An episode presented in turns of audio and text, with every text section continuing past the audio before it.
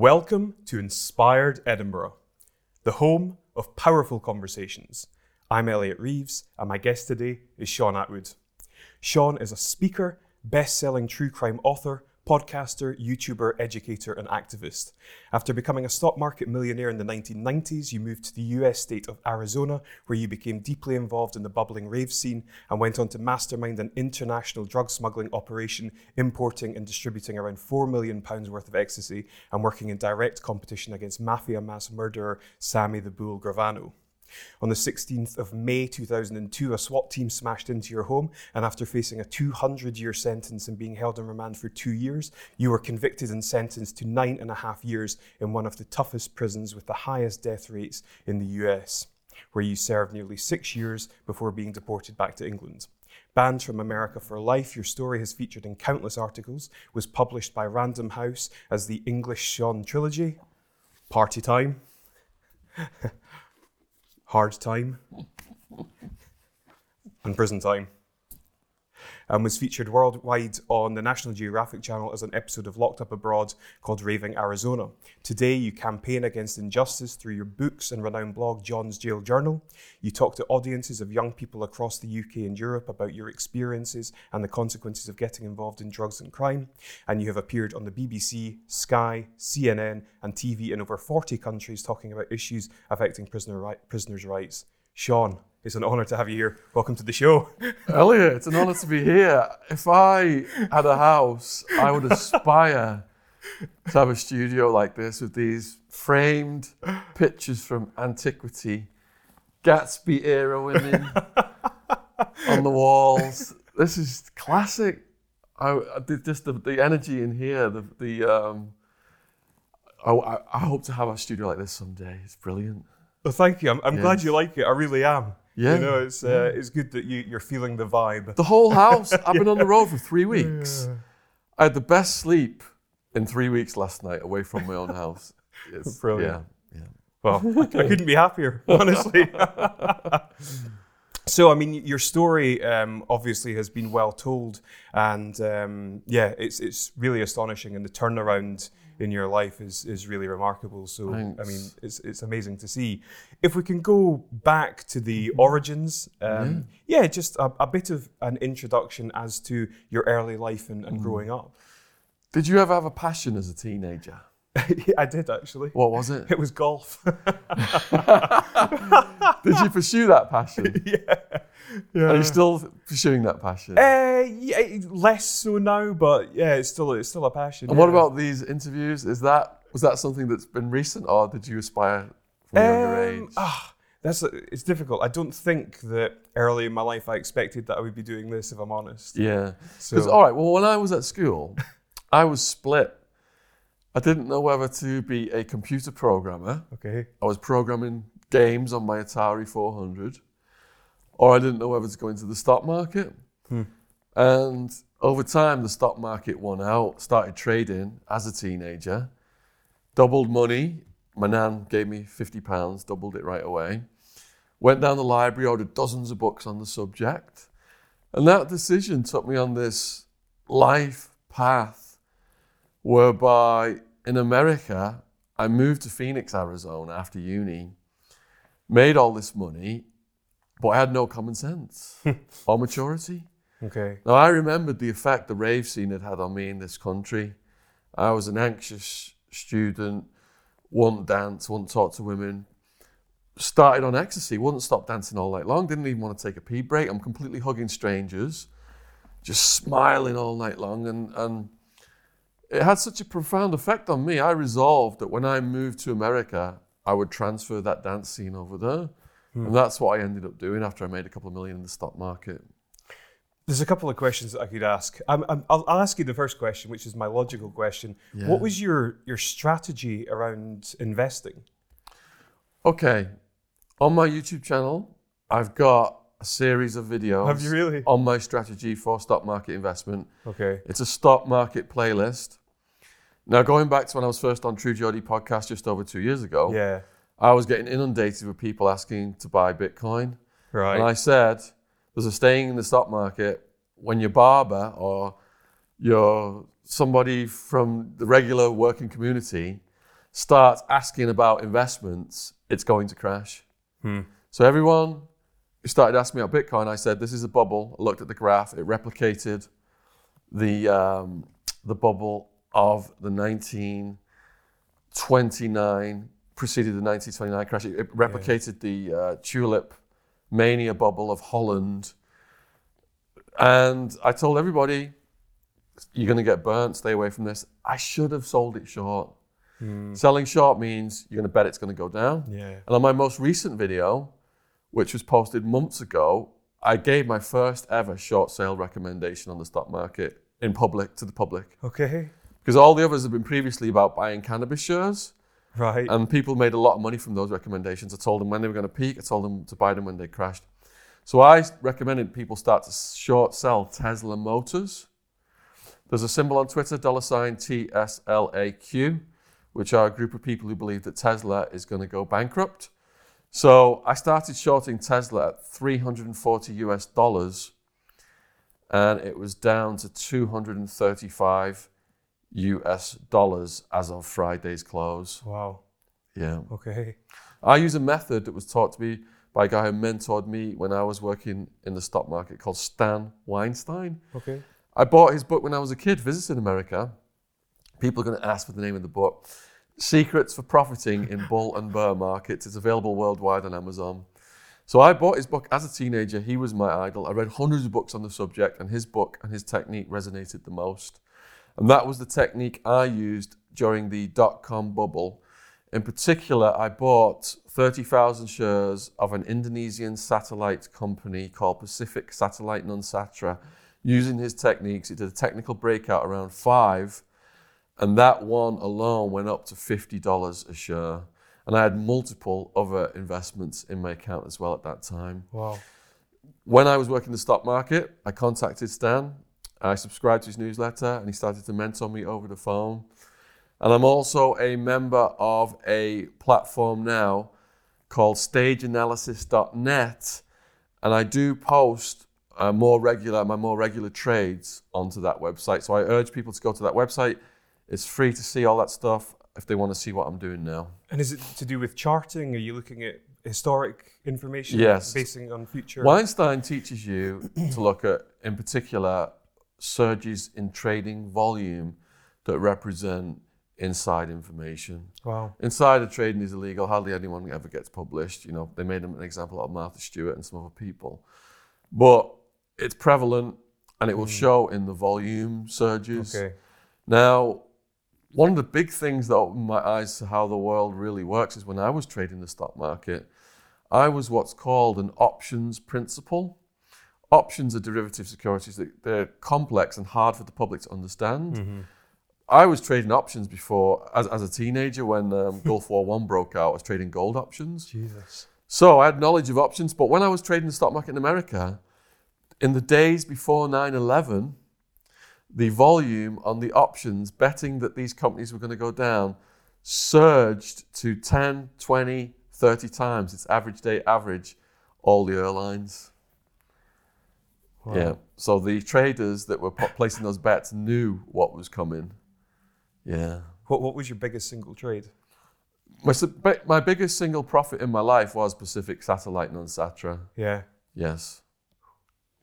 Interesting. Interesting. Yeah. I watched you mentioned the True Geordie. Um, I was watching some of that podcast in preparation for this. Big shout out to Brian and Lawrence.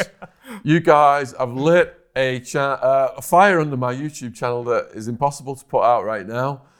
And YouTube has completely taken over my entire life. I can't even get any books written anymore. I'm just constantly dealing with YouTube stuff. Start a podcast. Start. They want me to start a podcast. The, all the YouTube followers started a podcast now, interviewing people. True crime podcast every week. Yeah. YouTube just t- completely takes over your life. Do, do you? I mean, this is maybe a bit of a personal question. Do you make sufficient enough money from YouTube to be able to survive? Okay.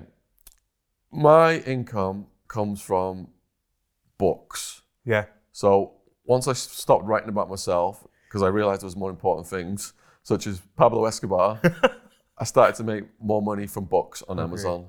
So I'm using the money from the books to produce these podcasts.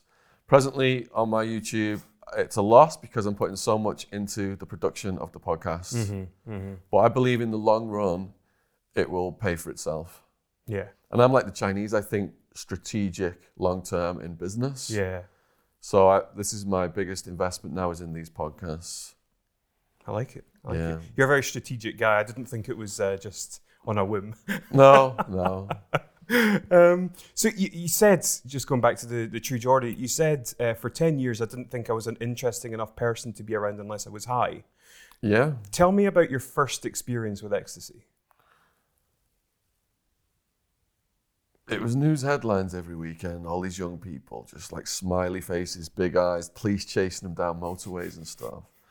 I'm like, what the hell is going on in this country right now?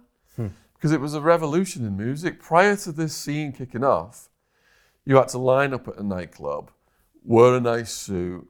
Bouncers would come out and just look at you and be like, we're not letting them in, not letting them in. Maybe we'll let these fit women in, blah, blah, blah. So the kids were sick of it. So they just started to break into warehouses, break into airplane hangars, wear what the hell they wanted. All these rainbow coloured clothes, British Knight sneakers, and uh, it, it was like the whole. Um, it became like psychedelic and surreal. This this revolution in music. And it was a buzz because there'd be like ten thousand people driving on the motorway at two in the morning, man, near Manchester. And the police couldn't cope with it. They'd be coming along. They couldn't even get past. The, uh, how can you arrest all these people? You know. Yeah. So, my mate from my economics class in uni, Gary, he says you got to come and check this out. So I went off to Manchester with Gary and we went to this club called the Thunderdome. So I go into the Thunderdome and my, my usual shyness, anxiety kicks in. You know, I'm just trailing behind Gary and he's explaining, you know. So I'm, i hear this music like,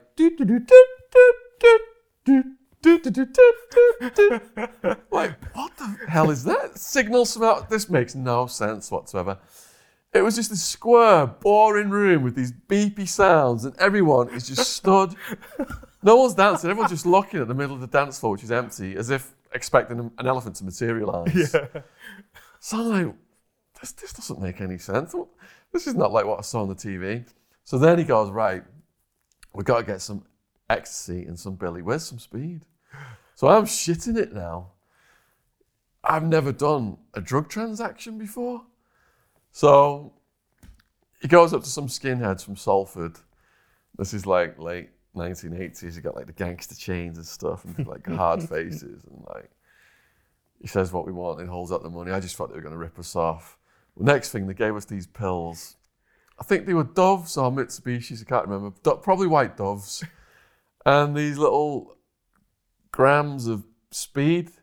It's not like the speed in America, the crystal meth. Crystal meth is way stronger. So you had to eat a gram of English speed to get high. I had friends come to America. If you want me to tell you those, some of those stories later, but they would come and um, eat a gram of crystal meth. And they would go off the rails and get paranoid and couldn't sleep for days. So I took the speed, I took the ecstasy, and walking around, you know, can't feel it, looking at my, my watch. And I'm starting to panic, you know, thinking, am I going to have a heart attack from the drugs? Is it going to kill me? Because all of a sudden, like, my heart's speeding up and stuff, and I'm not. I'm walking to the bar, and my knees buckle. I'm like, I gotta sit down. I got all this relax, my brain's slowing down now, the E's kicking in. And I've got all this melty feeling in my shoulders. I'm just sat there on the floor. And people like walking past me, almost kicking me. I just don't care. Just suddenly I'm so happy, all the stress and tension. My exam stress, my car breaking down stress, my breaking up with my girlfriend stress. It's gone. I'm just smiling at all these legs just passing by me and people looking down, smiling at me. And I'm like, I recognize that big smile. We've got this exact same big smile. And then my mate finds me and he's got the exact same big smile. And he's like, Are you ready to dance? Because I wouldn't dance earlier. There's just no way I was going to dance sober. he's like, You ready to dance?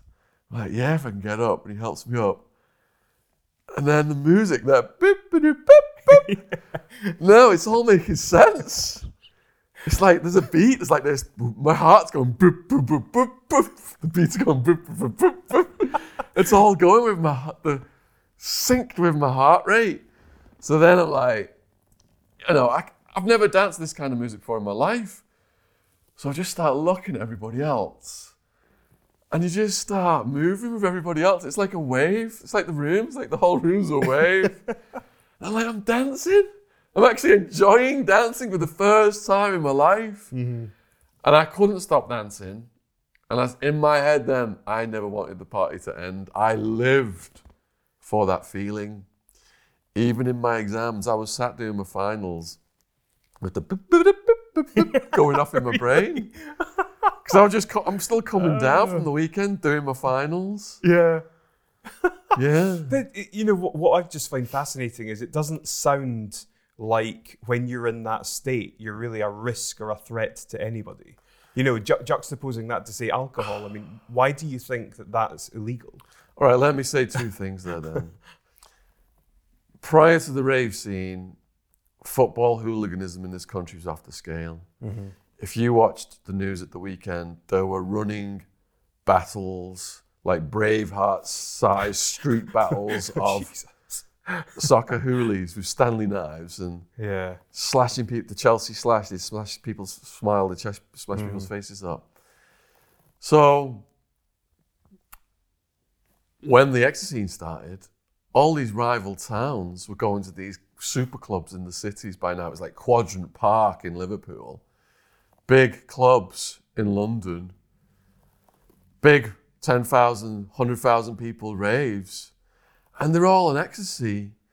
And these are the people that they were running, having these battles with. But now they're all hugging each other and dancing together. Hmm. If you go on YouTube and look at like Quadrant Park, Enjoy was a N J O Y was one of the anthems back then, one of the songs. Mm-hmm. It's nearly all shaven headed lads that are there dancing to this music, having just getting on. And that made the soccer hooliganism collapse in this country. So that's the answer to your first question.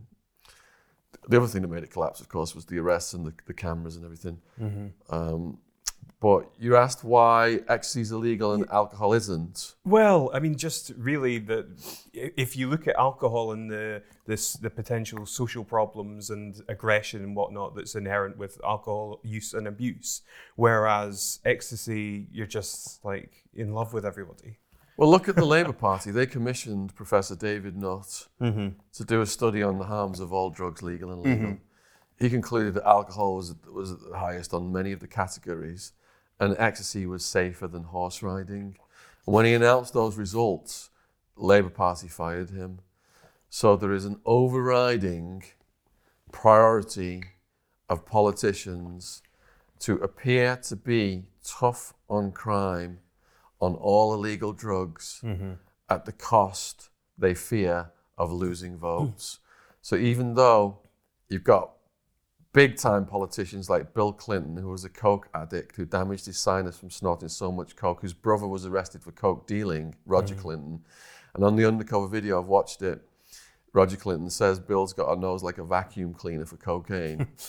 Bill Clinton turned around and put hundreds of thousands of non-violent drug offenders in prison, a record amount, housed the most women in prison for non-violent drug offenders than any other president, hmm. even though he was a cokehead himself. That model is copied throughout the world, except for the Scandinavians. The Scandinavians have took prison policy now, some of them, out of the hands of politicians, because if we try and introduce something that helps prisoners here, mm-hmm.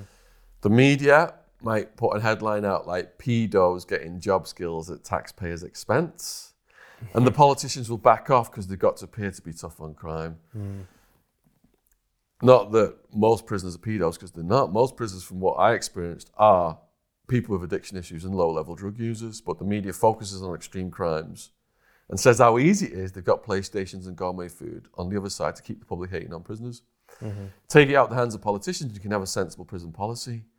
So the government is getting a piece of the action off alcohol. It's ingrained in the system, the taxes. They're getting a piece of action off the tobacco.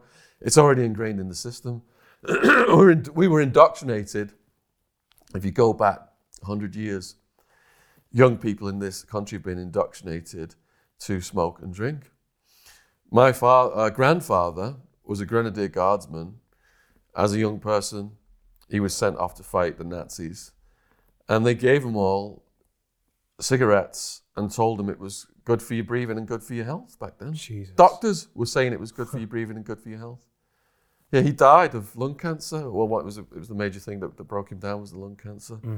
Um, but if you look at the harms now in this country, alcohol is the drug that kills the most young people. Three young people a week die from binge drinking alone. But the government's got its hand out there. Mm-hmm. They don't have to appear to be tough on alcohol because it's ingrained in the system. So it's it's a cultural thing. It's moral relativism. You've got Yeah. people who drink alcohol, who smoke cigarettes and cigars, who take prescription pills obtained legally, incarcerating young people mostly, or racial minorities, mm-hmm. who smoke weed, Yeah. Who drink illegal drugs such as GHB, who obtain prescription pills illegally.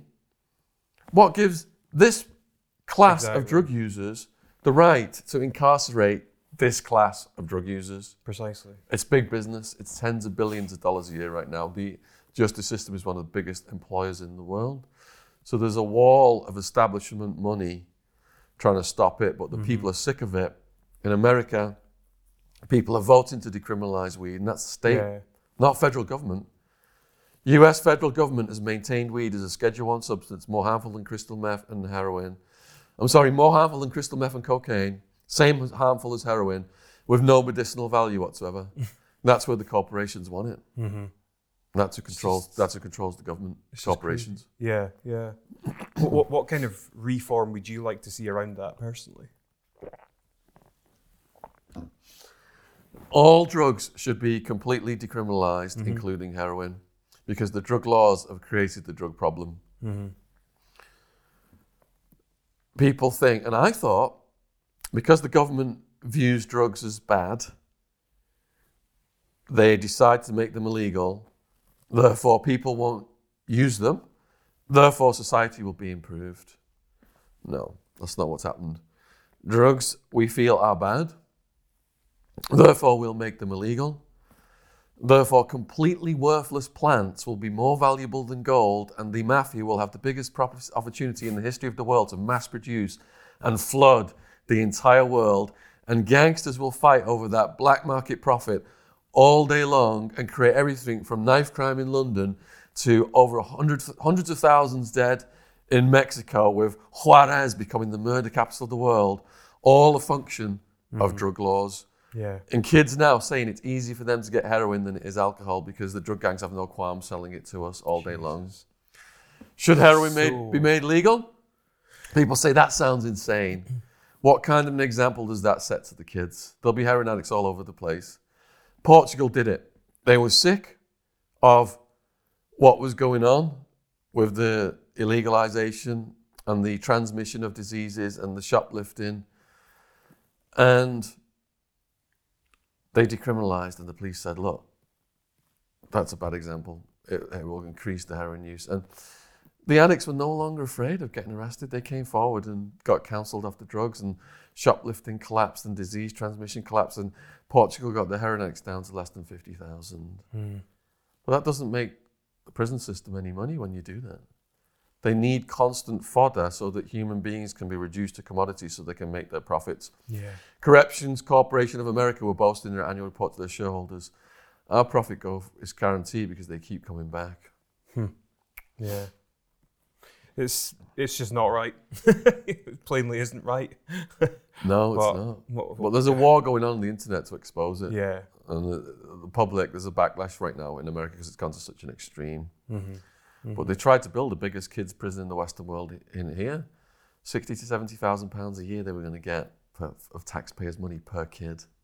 Sick. It is. It absolutely is. Yeah. Going back to your own personal story. So, when you moved to the US um, and you started getting involved in the rave scene and then ecstasy, and I read that you went from kind of p- procuring locally um, in some amounts to then basically circumventing people and going directly to the source in Holland. Um, what was the main motivation behind you getting, you know, ecstasy available? All right, so I wanted to transfer the rave scene to the US. Mm-hmm. And in the beginning, I just started showing off because I had the most money. My nickname was the Bank of England. oh my god. But then I started to see the business potential of it, and greed took over. Okay.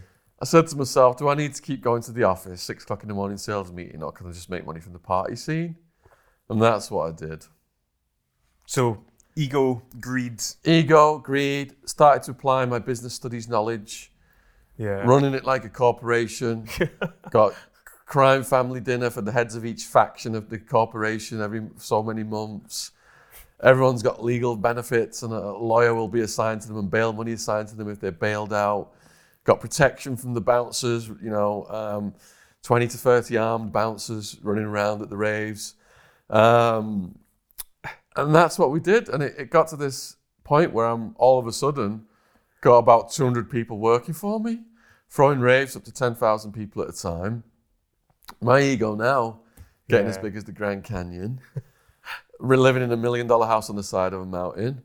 Married to a woman who, who had- she had graduated university. She was an intelligent person, but she was also doing lesbian internet porn. Are you serious? Yeah, got married to her on the Las Vegas Strip. It's one of the most popular stories at the True Geordie uh, channel. And um, drugs scrambled your decision making processes. So the drugs are telling me you're living like a, a character out of Pulp Fiction. Yeah. You're above the law. You're never going to get arrested. You know, this is just gonna. The party's never going to end. Like you, like you told yourself when you was at the rave in Manchester, didn't want the party to end. You've, you have Yeah. externalized that now. You've created this world. You manifested it Yeah. to perfection. Yes. Unbelievable. so, so did you ever think you would get caught? Yeah, it got to a point where these things have an arc. Mm-hmm. And the acme was when I was in the million dollar house on the mountain in Tucson in the Sinvacus community. Joe Bonanno Sr., what he had formerly had been the head of the ma- Mafia Commission, was living in that neighborhood. Paul McCartney lived further down the mountain range. Um, that was the absolute peak. And it started to go downhill from there. Some of my dealers got robbed by people. And as I'm doing more drugs, you're always chasing those early highs when you're getting high. Mm. But it's never quite the same. And I learned that every time you take drugs, the ability to get back to that is increasingly harder. So the pain rises and the pleasure's going down. Okay. And once you're addicted to the lifestyle, even when the pain goes above the pleasure, you can't stop. And your behavior is becoming more erratic and paranoid. And it was that deterioration of mindset in the people who were working for me and myself that led to the seeds of our destruction because my best friend Wildman ended up in a dispute with my best salesman Skinner. Skinner was my closest guy, and before Wildman come over, I gave him all my attention. And when Wildman came over, he became intimidated by Wildman's presence because of Wildman's 25 stone size. And Sammy the Bull's crew, Sammy the Bull Gravano, they ended up luring Skinner to a nightclub in Scottsdale under the pretext of a drug deal mm-hmm. and knocking his teeth out and taking all of his pills and all of his money and everything. And I, I supported him and tried and helped him rebuild, but the rivalry with Wildman got to such a point where Skinner, he had some gangster dudes throw a petrol bomb through Wild Woman's window. Wild Woman was Wildman's girlfriend from Liverpool, very tough character, while Wildman was in a federal deportation prison. So when Wild, Skinner thought Wildman wasn't going to get out of this federal deportation prison, but I hired a lawyer and expedited the process, and then smuggled Wildman back into the country. I can't remember whether it's through Canada or Mexico that time. Wildman was deported from America for being a menace to society. On his first visit, years earlier to all this stuff. But I kept smuggling him back into the country. So when Wildman came back to the country, as things were nearing the end, he said he was going to get Skinner, and Skinner ended up turning us all into the authorities. Now, I had caught wind of something was going to go on because I had a source close to law enforcement, and he said, "Look, you should really be leaving town." Um, so what I did was I stopped all of the importation, and I thought I got away with it. And I was naive to the statute of limitations. They have seven years to catch you for a drug crime. Yeah, that's right. I, read that in your story. I didn't realise that. I didn't realise that. So I'd met Claudia, fallen in love, we'd living together. I'd enrolled in college, studying Spanish, back to trading the stock market online on the computer. Mm-hmm. And then May 16, 2002, there was a knock on my door. yeah. What was your reaction to that? So I'm sat at the computer. It's like bang, bang, bang, bang, bang. Oh, fuck. I jump up and the people's blacked out.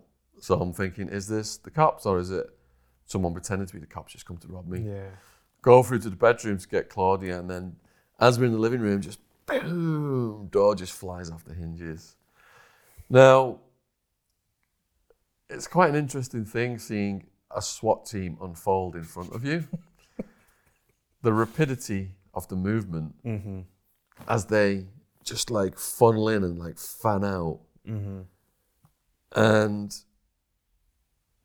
they got like shields and protective gear.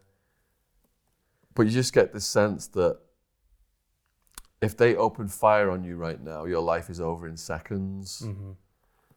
And because they're screaming at you, get the fuck on the ground now, put your fucking hands on your head, get fucking down. You just drop like that. Because you know if you don't comply, you're going to get shot. So I was, I dropped, and they had crushed, they crushed you and handcuff you. And then the detective, who was my nemesis, Detective Reed, just wrenched me up and just got in my face, and he was like, basically, like, "Gotcha, Attwood. You're a big name from the rave scene. We know um, this raid is going to." I think he thought I I hadn't quit. I'd just gone underground and got, but gone even bigger, and my apartment was going to be like this Aladdin's palace of drugs.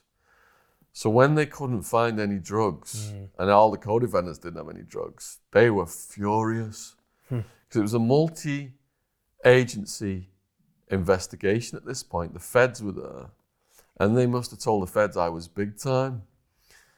And the feds dropped the case. No drugs were found. None of the people who were dealing for me had anything. And um, Detective Reed's yelling at me, What's in the safe? I know your drugs in the safe. And I was about to give him the combination to the safe, and he's like, I'm going to get a fucking locksmith, blah, blah, blah. so they just dragged me out and busted the safe open. There was nothing in the safe either. So I was still in this pipe dream world of thinking, well, if they've got no drugs, what can they do? Okay. But it was a conspiracy case. So all it takes is people to say they sold drugs for you or they sold drugs to you and they've got a case. Hmm. So I had to accept my karma cheerfully, which is what I did. Mm-hmm. And I tried to turn inc- incarceration into the education opportunity of a lifetime. Yeah, yeah. It- it- You said, I just want to quickly pick up on something. Yeah. When the SWAT team burst in and you know that your life could potentially be over in a split second, Yeah. what was your relationship or your perception of death at that point?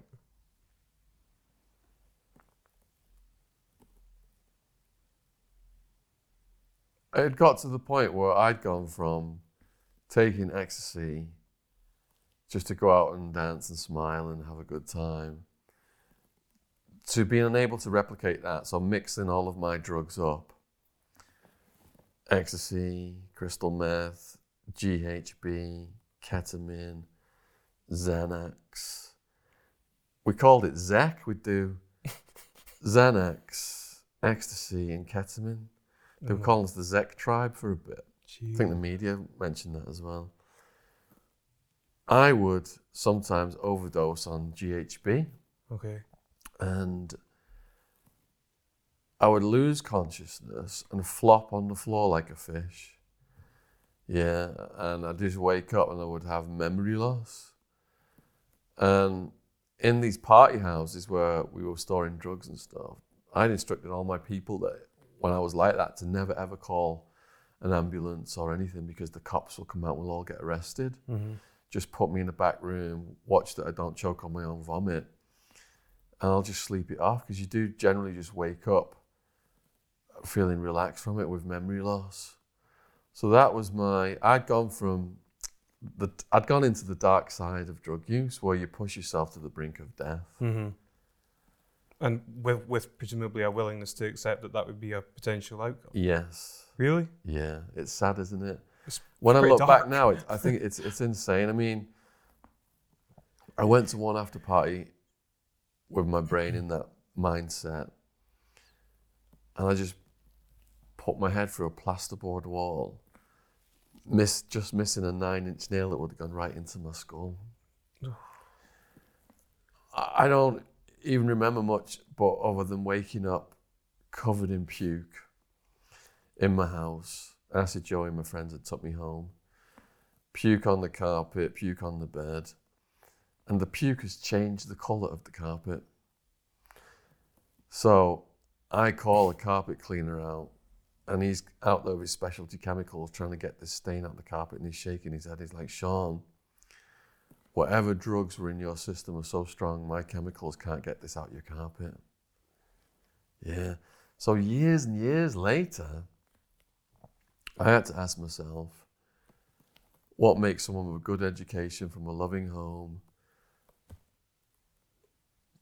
do such dangerous drug cocktails that you push yourself to the brink of death? I mean, Wildman did the same as well. He was up for weeks on crystal meth and crack, smoking them, which I never got into, fortunately. Mm-hmm.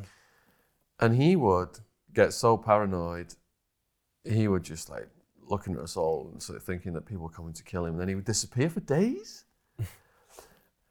and he would come back with his shoes broken and his feet bleeding. And he just walked continuously for two or three days, high on crystal meth and crack. And sometimes he would have a heart condition and end up hospitalized. He'd just collapse and he'd be in hospital. When he got arrested, I think they might have saved his life because um, they had to put stents in his heart. Right, okay. Yeah. And I went to visit him in hospital one time. They had all these, the wires fixed up to him and they're monitoring his stuff. And he, he asked me for an ecstasy pill. And I thought he was just going to put it in his pocket. And when he was recovered, you know, get out and get back to partying. And he just popped it right there in the hospital. It's like, what the fuck have you just done, Wildman? Oh my god. And when it kicked in, all the all the machines started going. We're like, we better get the fuck out of here. The doctor started coming, beep beep beep beep. Yeah. Sounds like your rave days. So there is inner turmoil in human beings that needs to be addressed if people want to give up their addictions. Mm-hmm. You know, I was up here doing a TED talk. My TED talk's called Mafia Murderer Saves Prison Activist Life. But I was thinking of doing a TED talk called How I Beat My Drug Addiction. Okay. Maybe in the future, if I get asked again, I'll, I would do that one. Because it's so sad. In prison, meeting the prisoners and hearing their sad stories, 90% shooting up heroin. Now, why are they taking heroin? They're traumatized as kids. Mm-hmm. They're thrown away, raised in care homes or foster homes Mm-hmm. or young offenders prisons where they're further traumatized from the stuff that they're es- escaping from getting molested getting physically abused um, seeing parents die they're trying to escape from that and yet we put them in these institutions where they're further traumatized Mm-hmm. And they end up taking the hardest core drugs so they're not feeling the pain. It's self medication. And then as adults, they're street medicating, they, they're violating the laws to get this. So then we put them in prison where they're further traumatized again, treated like animals. Mm-hmm. And the whole day revolves around just getting the heroin and getting high. So until society addresses that root cause of their trauma, Mm-hmm. they're not going to fix those people because two thirds of them had hepatitis C, which was slowly killing them. Yellow jaundice, skin and teeth rotting out. and they knew it was killing them, but they're so traumatized, they were choosing to commit this slow suicide and just die. It's an absolute tragedy for society. So, uh, you know, given this, this sort of system, so to speak, as a whole, Yeah. where a child goes into traditional education and then maybe, you know, college, job, etc., at what point should they be intercepted, for the want of a better word, in order to correct the underlying issues, do you think? Most people that you described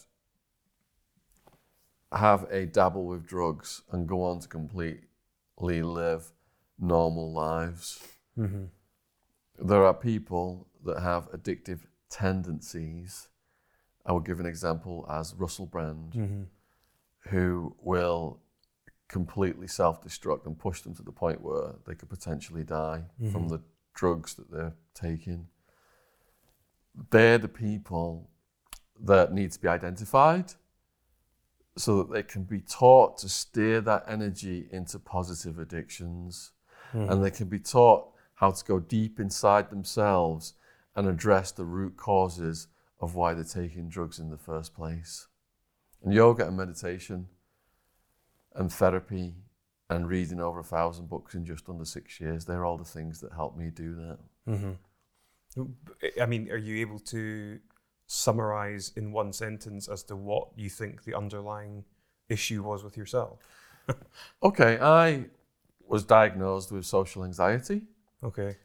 And as a teenager, I don't want to make excuses now for my crimes, but No, no, no. from a psychological perspective, Yeah. it was important for me to, to, to rehabilitate, to analyze this. Mm-hmm. So I was one of the last to grow in my year group in high school. There was a period of time when the rugby players used to beat the shit out of me and stuff like that because I was small. It got to the point where I was hiding out in the technical drawing room. I was so scared to go out on the break. Then, when I finally crossed over to sixth form and I started growing, and I was beginning to, to you know, to get feel a, the conf, some confidence coming back, I just passed my driver's license test and I went to fill up my mum's little red car with petrol. And four drunks, rugby player sized guys in their 20s, almost beat me to death, kicking me in the head and hitting me head with an iron bar, mm. knocking pieces of my teeth out. So that set me back again. Then I wouldn't go out and dance, wouldn't go out and talk to women, too self conscious. And like I said at the beginning of this interview, I was, I was taking the ecstasy then and all that just completely melted away. I was transformed into this party animal. Mm-hmm. But for over 10 years, like you quoted, I am thinking, I'm not interested enough person to be around now unless I'm high. And that's why I feel so privileged now because I'm sober. And people all over the world seem to be getting even more interested in my story. People are coming out to my, my talks to adults at, the clubs and stuff across the country.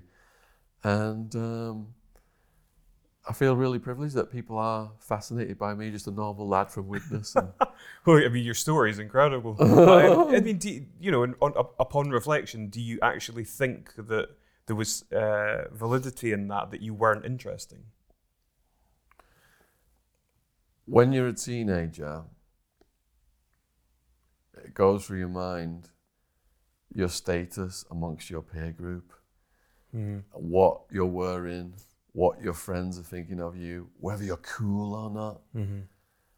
I think the pressure in those years is so immense that something I can look back on now as an adult and would just be water off my back. Mm-hmm.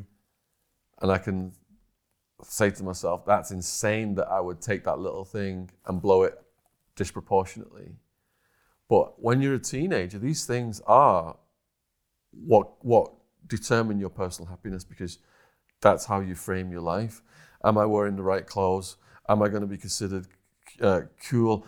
You know, can I go out and dance to this kind of music? Am I going to get a girlfriend? Are they going to laugh at me if I try and dance if I'm wearing the wrong clothes? Yeah. All these things are going through your head. It's acceptance, isn't it, in your peer group? Yeah, I guess you're, you're seeking e- external validation. Yeah, Yeah. absolutely. But going through everything that I've gone through in life, especially incarceration, oh, I had a social anxiety, but now I'm being forced sober to live with people, some of whom are maniacs and would have crossed the road to avoid. Mm. And I'm in a cell with, a, you know, with like a serial home invader torture who's threatening me day in, day out. So the therapist said if you're afraid of something, flying, spiders, whatever it is, mm-hmm. you've got to confront that fear head on to overcome it.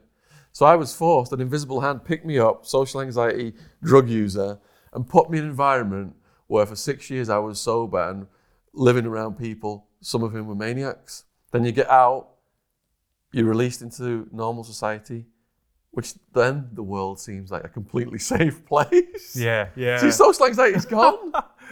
Uh, so, so I c- I was going to ask you what were the biggest positives that came out of the experience of being in prison around people who, you know, well, basically every circumstance dead rats in the food, cockroach infestation, concrete oven temperatures, gang mayhem, and violence. That's such an extreme circumstance. Um, what would be the upside of that for you? The therapist said to me, Shaun, dealing with the thugs in here is going to give you a skill set that's going to last you for the rest of your life. So, things that I would have taken personally, I don't take personally. Things that I would have been afraid of, I'm no longer afraid of. And I can get out and be around people and enjoy talking to people and not think I'm not interested anymore. And it becomes a very pleasant experience getting out on the road, meeting all these people, and they're so interested in asking me all these questions. It's completely transformed my life. which is just so bizarre, you know.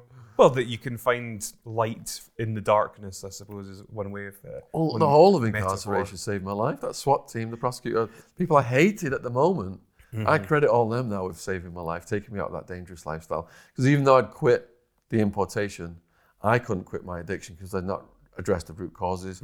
I was leaving my girlfriend at home on the weekends and going out with Wildman and my friends getting high still. Yeah. To what extent do you care um, what others think about you now? Okay. That's a very interesting question because I've recently had a big situation on my YouTube channel. Yeah. Got to phrase this very carefully to not resurrect the negative forces. they'll just uh, they'll just be on my channel now. Thanks, mate. It could possibly cross pollinate your channel. This is this is a liability. Live, live by the sword, die by the sword, Shaun. Another podcaster, female comedian, recently asked me about the situation, and she started to get some of the negative comments and the skeptical people uh, being abusive towards her. So let me run it down.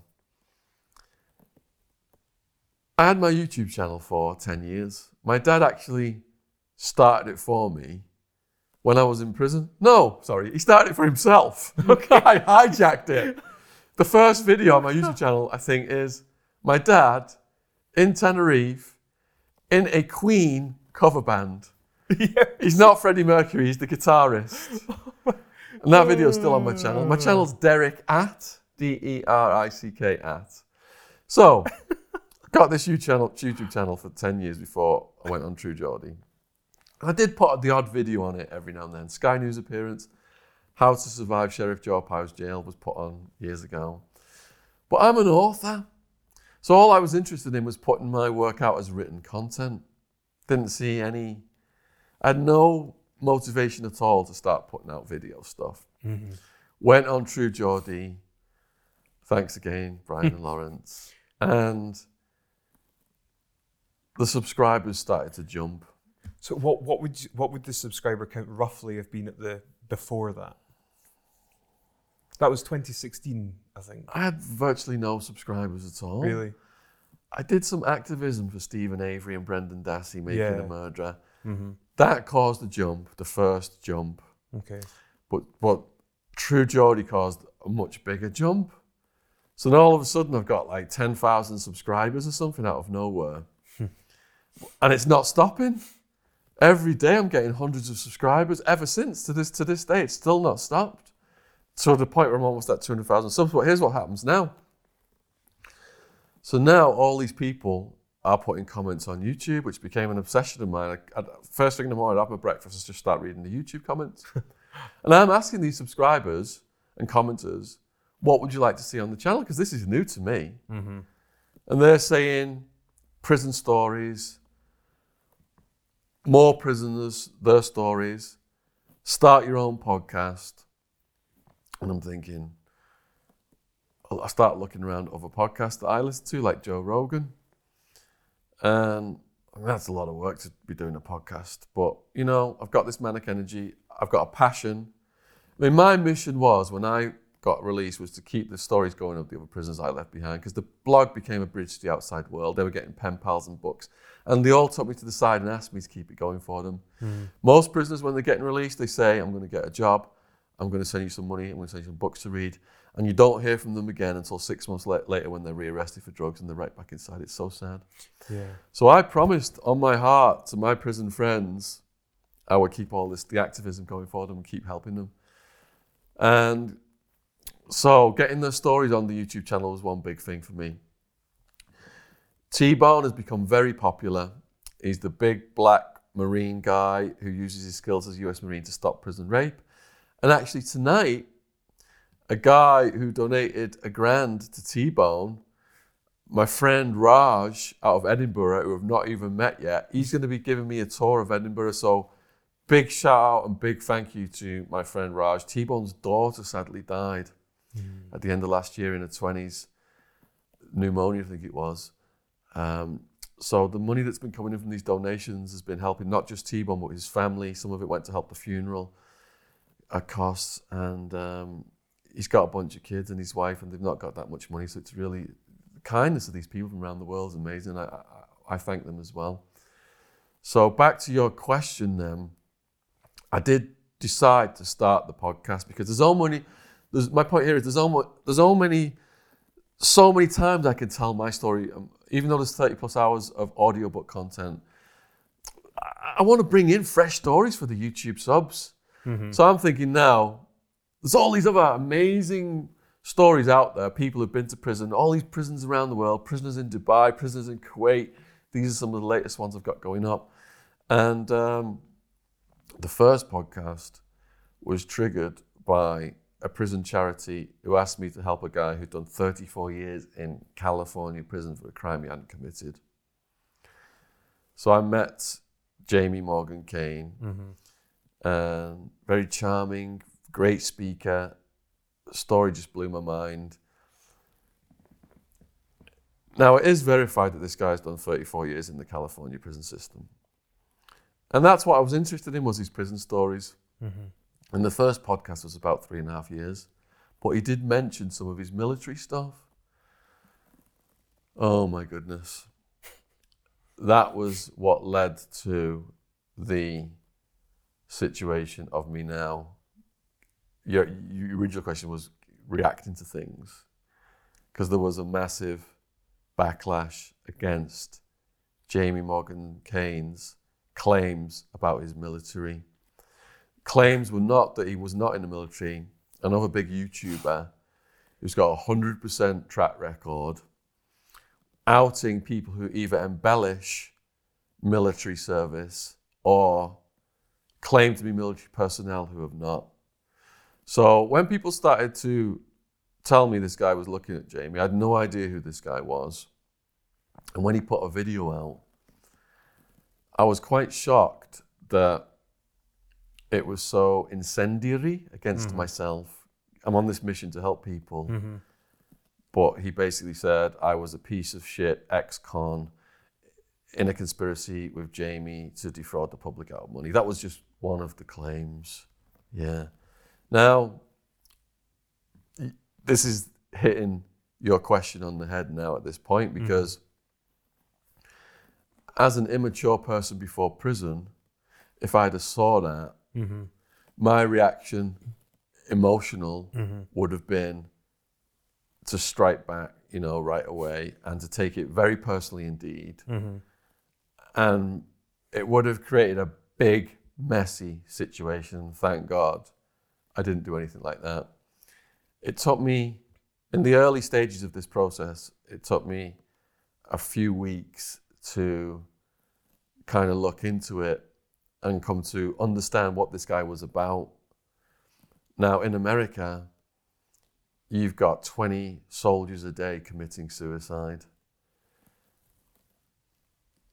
most of my friends in prison were soldiers. T Bone, Frankie, two Tonys. And I heard their stories. And my opinion is the military is a double edged sword. You've got a lot of well meaning people that want to defend their countries and do the patriotic thing. But then you've also got Machiavellian politicians like Bush hmm. and Blair. And some of the guys I spoke to were sent off to certain countries to do things that they didn't necessarily agree with, but they felt it was their duty. And they came back traumatized from what they'd seen, what they'd done. They'd seen their fellow soldiers get blown up by IEDs and they had PTSD. And they come back to America and got on the street drugs because the government wasn't offering them the aftercare that they needed. Mm-hmm. It's so sad that these Machiavellian politicians send people off to do certain things, yet the structure isn't there for these people when they get back. And my heart goes out to them, hearing their stories myself in prison. So when I researched what th- this YouTuber was about, I um, sent a message by email saying I respected what he did and I would investigate the situation.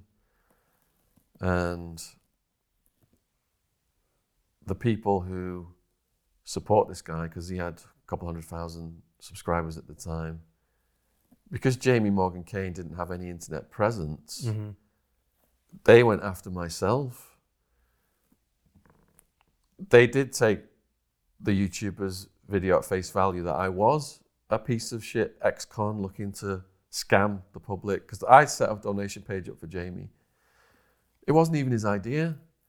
Mm-hmm. My heart was going out to him. The prison charity had told me what he'd been through, and I wanted to help this guy try and rebuild his life. Mm-hmm. Um, after prison show, they had a guy called Danny who'd done about 40 years, I think. And they set up a donation page for him, and he was able to travel around and help get a place and help get back in the working world. And he's just recently got married and helped rebuild his life. So I thought I was doing a good deed. Mm-hmm.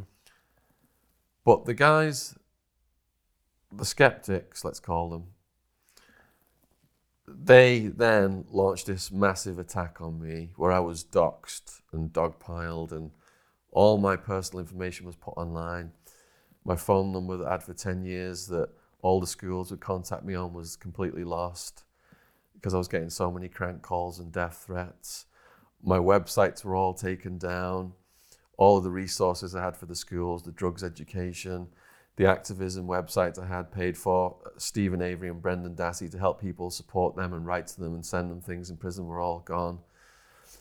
I had to get a lawyer. I had to um, pay for increased security. And um, it really set my podcast goal back for several months because I was hoping to get to the point where I was going to be releasing one podcast a week. For about a month, I was just dealing with the Jamie Morgan Kane situation. I couldn't even think about doing anything. I've only just got back on track now of being able to do a podcast a week. People were saying my credibility was shot. I'd had this guy on. Now, my pledge to the skeptics and to the YouTuber who'd accused him of these things was that I would have this investigated independently. And there is an independent entity in London now that has a legal department, and these guys have got multi millions capitalization mm-hmm. that can get to the bottom of this. This is something that I can't do. I'm just a little guy with my resources trying to get my story and the stories of other people out there to the mm-hmm. world. Mm-hmm. You know, Jamie Morgan Kane has submitted 60 documents to these this entity. Okay.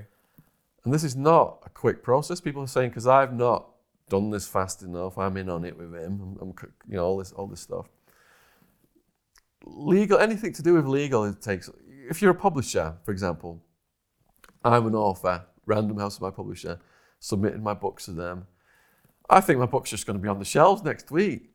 Their legal department goes over the entire book, and it could take a year for them to investigate it and demand paperwork and to research that paperwork. And they tell you what parts of your book you've got to get changed and what um, what names you've got to change and all that. And some Really? people call me out Okay. my stories because I've changed names on YouTube versus what they've read in Oh my, my God. books. So legal entities take months and months and months to delve into these stories and, and make sure everything's authenticated. Mm-hmm.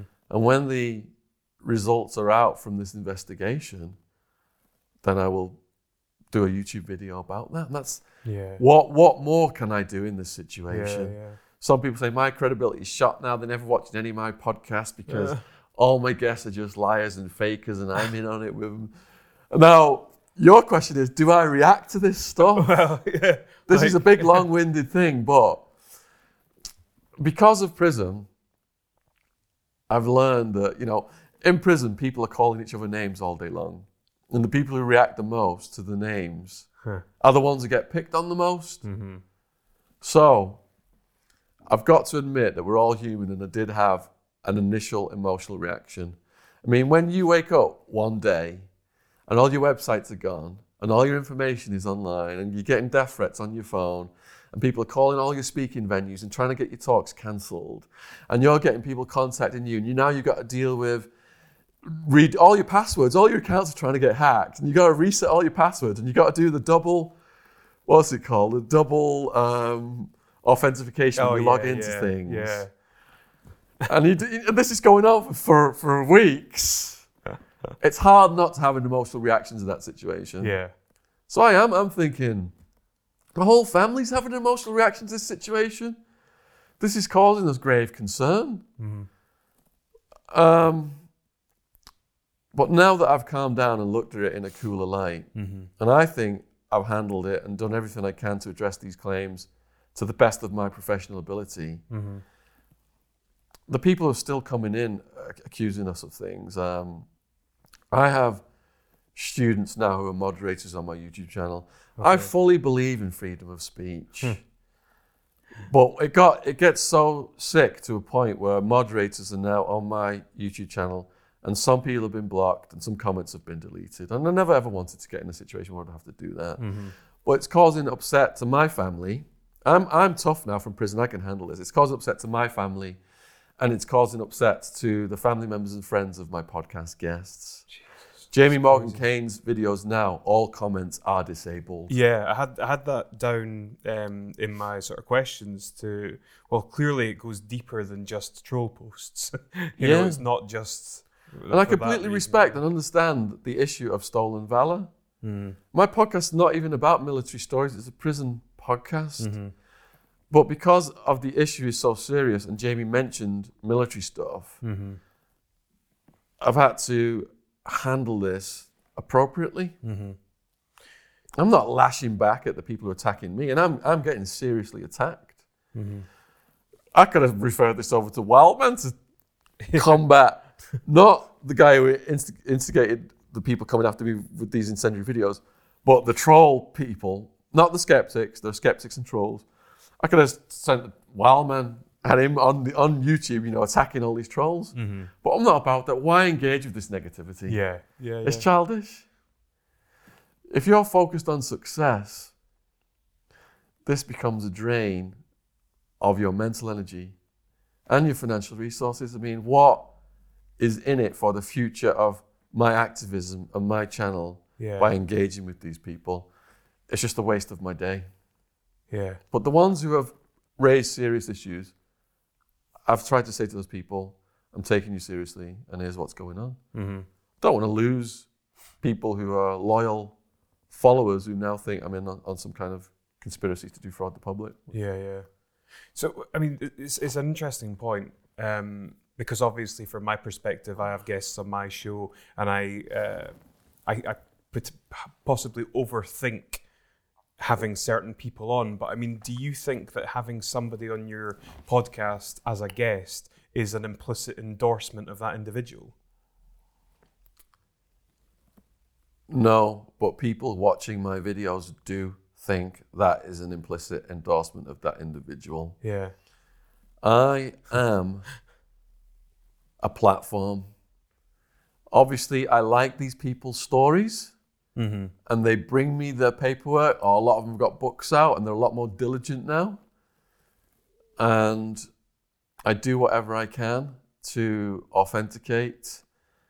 But at the end of the day, these are all people living their own individual lives that can make their own individual choices. And they could go out and perhaps commit another heinous crime Mm-hmm.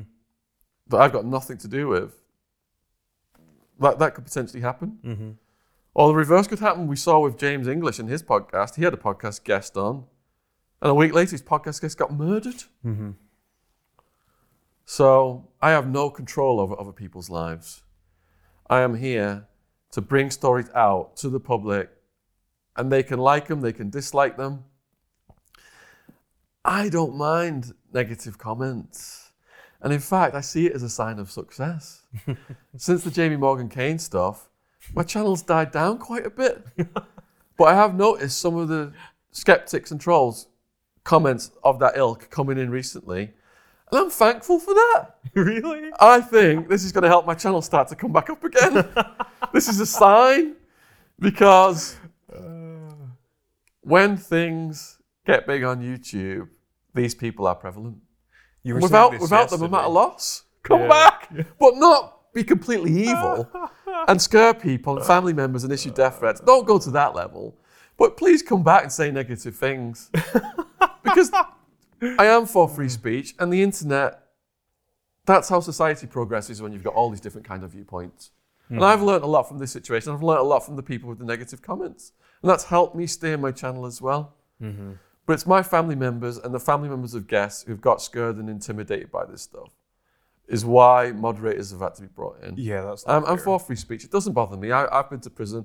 I've heard things much worse. Mm-hmm. And not from keyboard warriors, Yeah, yeah. from people who could slit my throat and pop my eyeballs out. So I lived with a serial home invader torturer who was threatening to cave my skull in with a padlock in the sock. Mm-hmm. So some Reddit kid on YouTube saying he's going to come to one of my talks and do something. You know, killers don't leave evidence online. That's not how professional killers operate. What do you think motivates trolls on YouTube and Reddit? There is something in human nature that is good, and there is something in human nature that is bad. And we all have it in us. And this is the internet equivalent of a lynch mob now, the troll mob. And if you can just say to some something to someone from a keyboard and they can't even see who you are, suddenly you've got the brave heart of a mountain lion. But if they saw you in public, you would have the heart of a pissant. You wouldn't even dare to say something to someone's face like that. Mm-hmm. I guarantee 99.9% of these trolls, maybe even 100, would not go to Wildman's house and say anything to his face. Mm-hmm. And Wildman, on some of his videos, he says, I stay up at night waiting for people to come to my house. Here's where I live. Puts his address on the videos.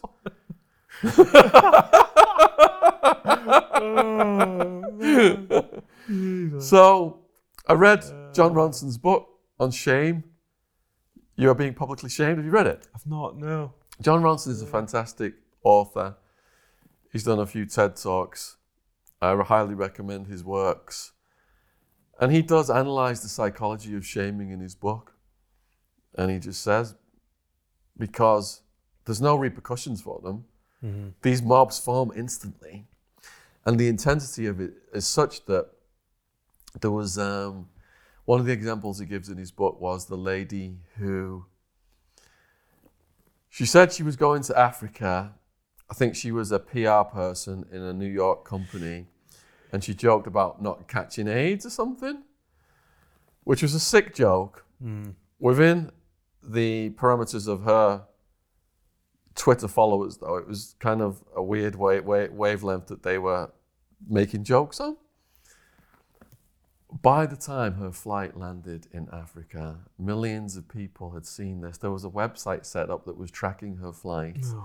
She'd lost her job, and um, her life was never the same. So there is an ability through this technology now to form these lynch mobs of millions of people who their psychology is they temporarily become insane because look at the, the psychology of crowds.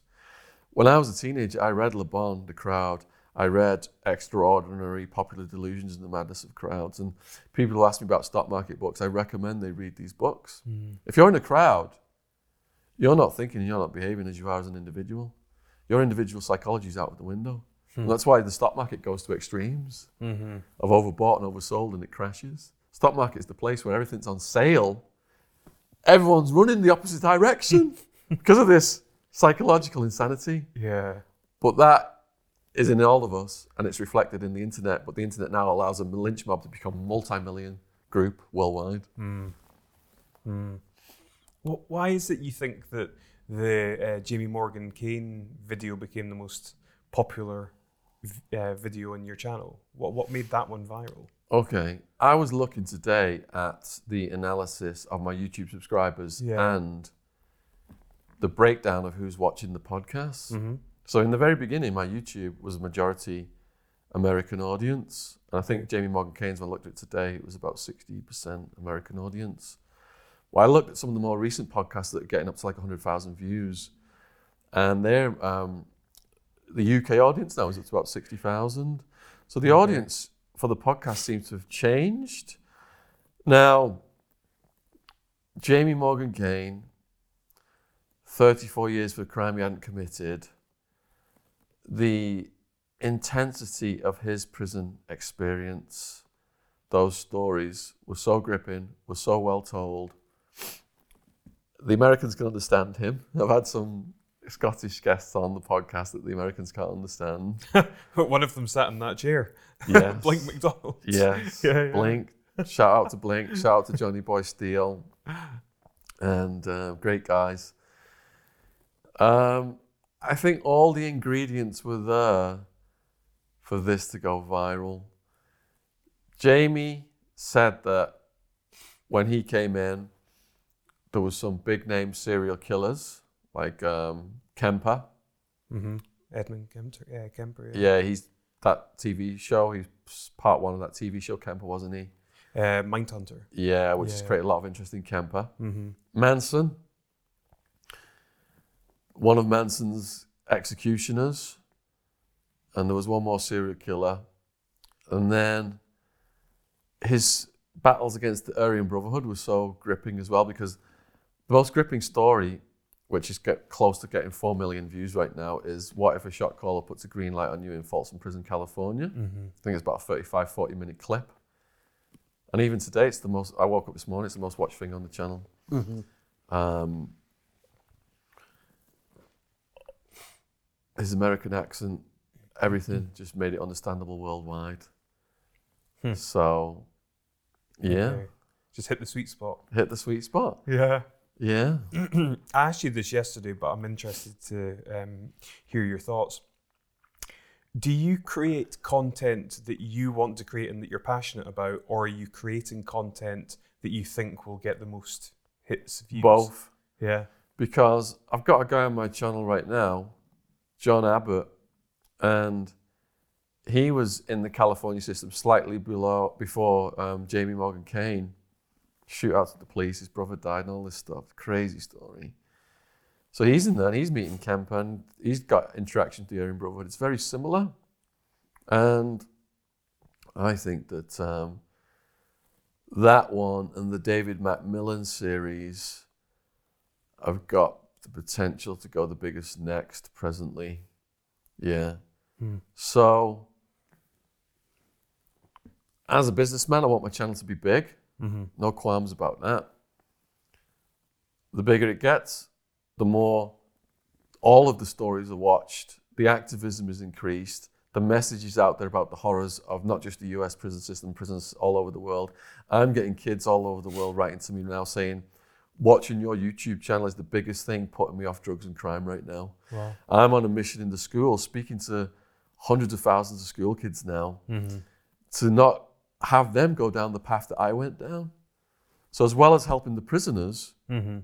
my other mission is to save these school kids from getting involved in drugs Mm-hmm. and crime and doing the crazy shit I did. Nothing wrong with doing things as a mature adult.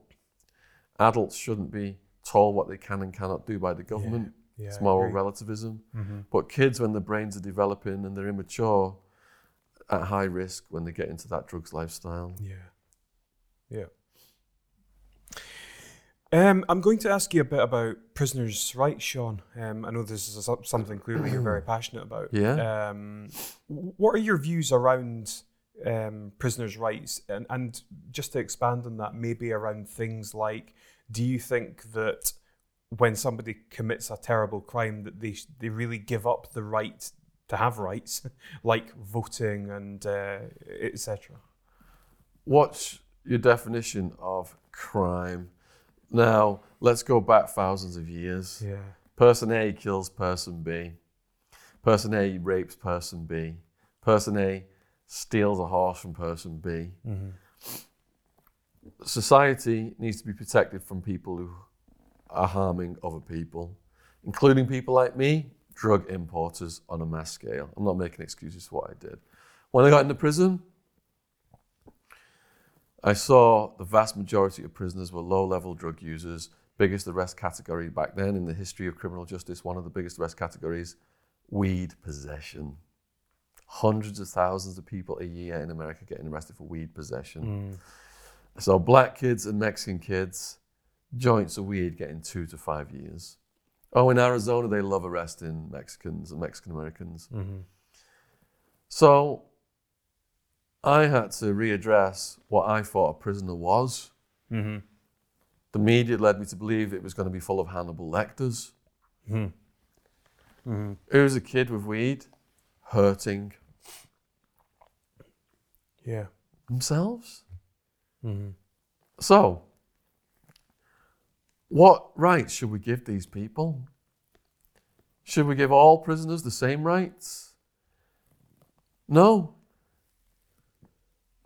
Big time drug traffickers, murderers, rapists, pedophiles, Mm-hmm. serial killers. Mm-hmm. It needs to be addressed differently, especially murderers and pedophiles. Society needs to be protected from these people and they should lose more rights. Yeah. Young people in for weed convictions, Hmm. they shouldn't even be in in the first place. They should have all the rights reinstated. Those people in America right now are serving 25 to life on the three strikes laws for weed possession. They should be released immediately. Apology should be given by the government Mm-hmm. and they should all have all of their rights reinstated. But no, there's still states right now. There's a video on YouTube that's going viral, a Vice magazine video. It shows a baby faced undercover cop going into a school. He gives $20 to an autistic kid and tells him to go and buy some weed. At the end of the investigation, 20 plus kids are arrested, half of them special needs and the rest of them racial minorities. And the news headline is Dangerous drug gangs specializing in heroin and crack, dealing drugs to school kids. Honestly. This is what the police are up to in America. Mm-hmm. Makes me sick. Mm-hmm. And Vice exposed the reason they, they're doing this as a financial incentive.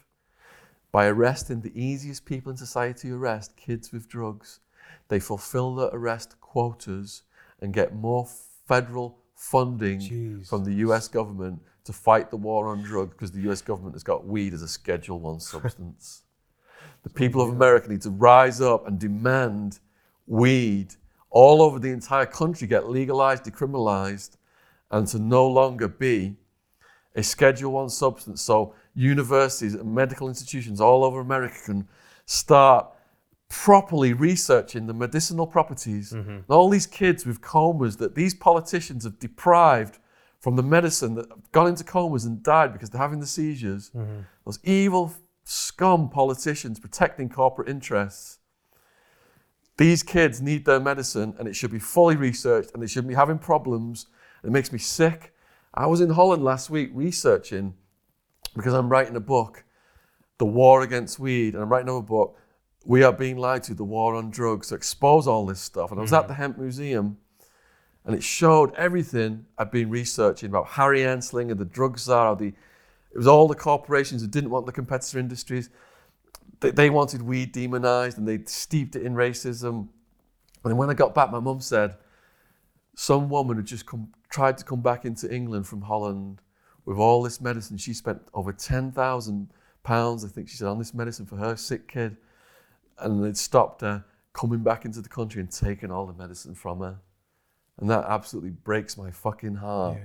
The evil bastard politicians, and the police shouldn't be putting this into action, stopping a, a mum Yeah. from giving her kid this medicine. Mhm. I take Charlotte's Web CBD oil, and Charlotte's Web in America, they they they did a strain of the CBD oil that was very low THC, so it's not got the psychoactive substance in it, so it will be legal. It is legalized, very expensive still. But there are people out there on can- who've got cancer who need the THC for that Yeah. two step punch from the CBD and the THC Mm-hmm. to get that cancer in remission, but um, they're having to buy it on the black market. It makes me sick. Mm-hmm. I completely Yeah. agree. Hundred percent. If you go back to the earliest laws about weed, it was the pharmaceutical societies of California who didn't want people growing free medicine in their own backyard. Mm-hmm. And Queen Victoria, her doctor had said this is the most medicinal planet on the medicinal plant on the planet. Mm-hmm. And if you go back thousands of years and look at these ancient Chinese and Sumerian and Egyptian uh, stones and writings, it shows how they were using it in medicine back then. Yeah. So it's the, it's the pharmaceutical societies evolved into the pharmaceutical companies. Yeah. And now, if you look at a partnership for a drug free America, who put out these ads saying, if you smoke weed, you're going to grab an axe and kill your granny. They're financed by pharma and alcohol and tobacco who don't want the competition still to this day. The government's Yeah. going along with it. Mhm. Governments all over the world are going along with it. Mhm. There are still people wanting to tighten drug laws and put more kids in prison for these offences. yeah. For, for primarily financial gain. for financial gain. It's a multi-billion dollar. Locking kids up is a multi-billion dollar industry. When I started my blog, it was started in the prison. A woman wrote to me out of Pennsylvania, and her son was a, a victim of the Kids for Cash scheme.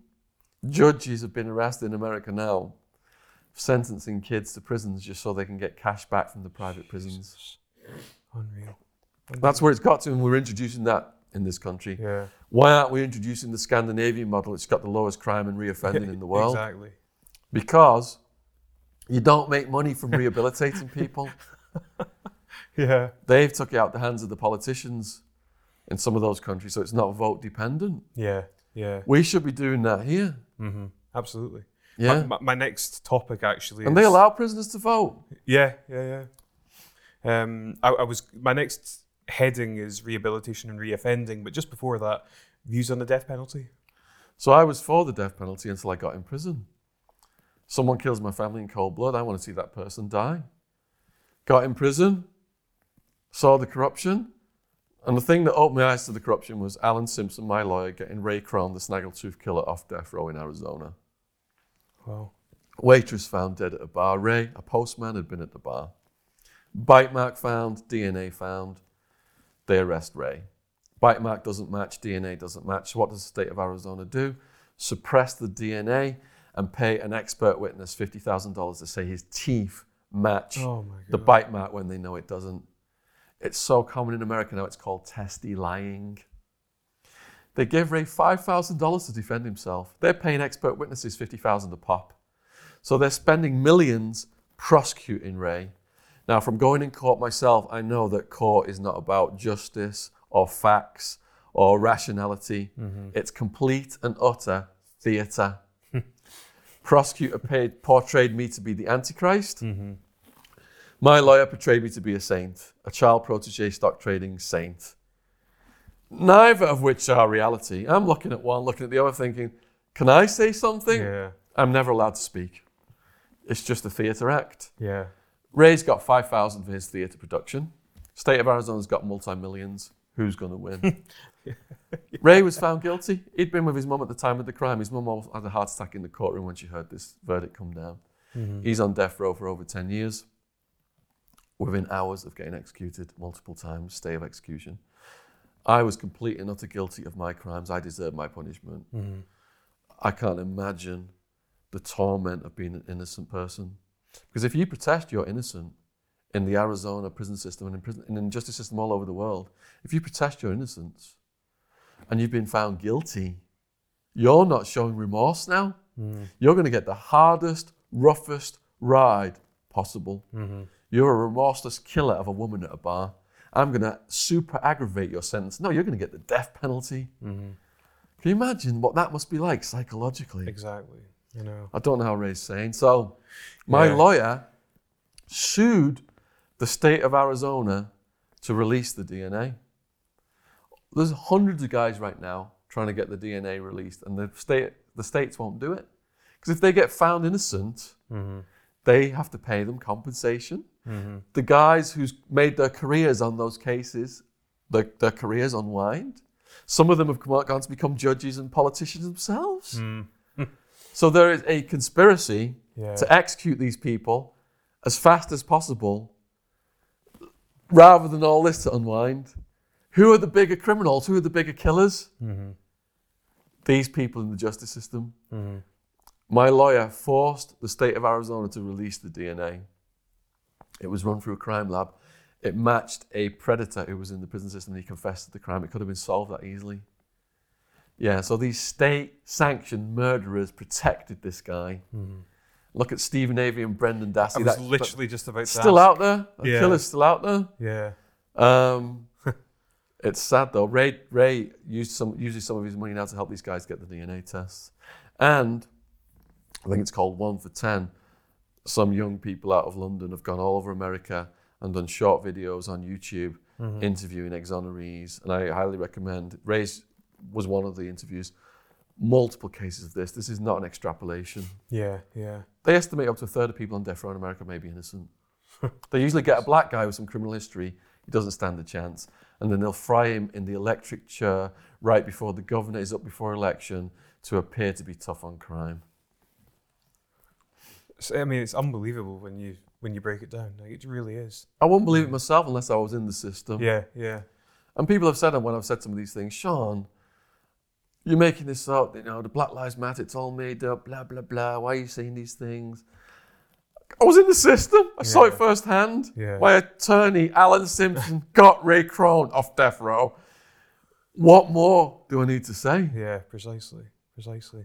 We'll, we'll get to the rehabilitation, but I just you, you mentioned um, Steven Avery and Brendan Yeah. Dassey making a murderer. I actually saw recently that Steven Avery has another appeal coming up. Do you think either of them will ever get out? I was asked that question when the I put these videos up after Making the Murder came out, season one, Mm-hmm. telling people how to write to Steven Avery and how to send them things because you can't just put things in the mail. A lot of letters got sent back because they didn't put Steven Avery's prison number on the envelope. Oh right. So there's all these rules you must follow if you're sending things to prisoners.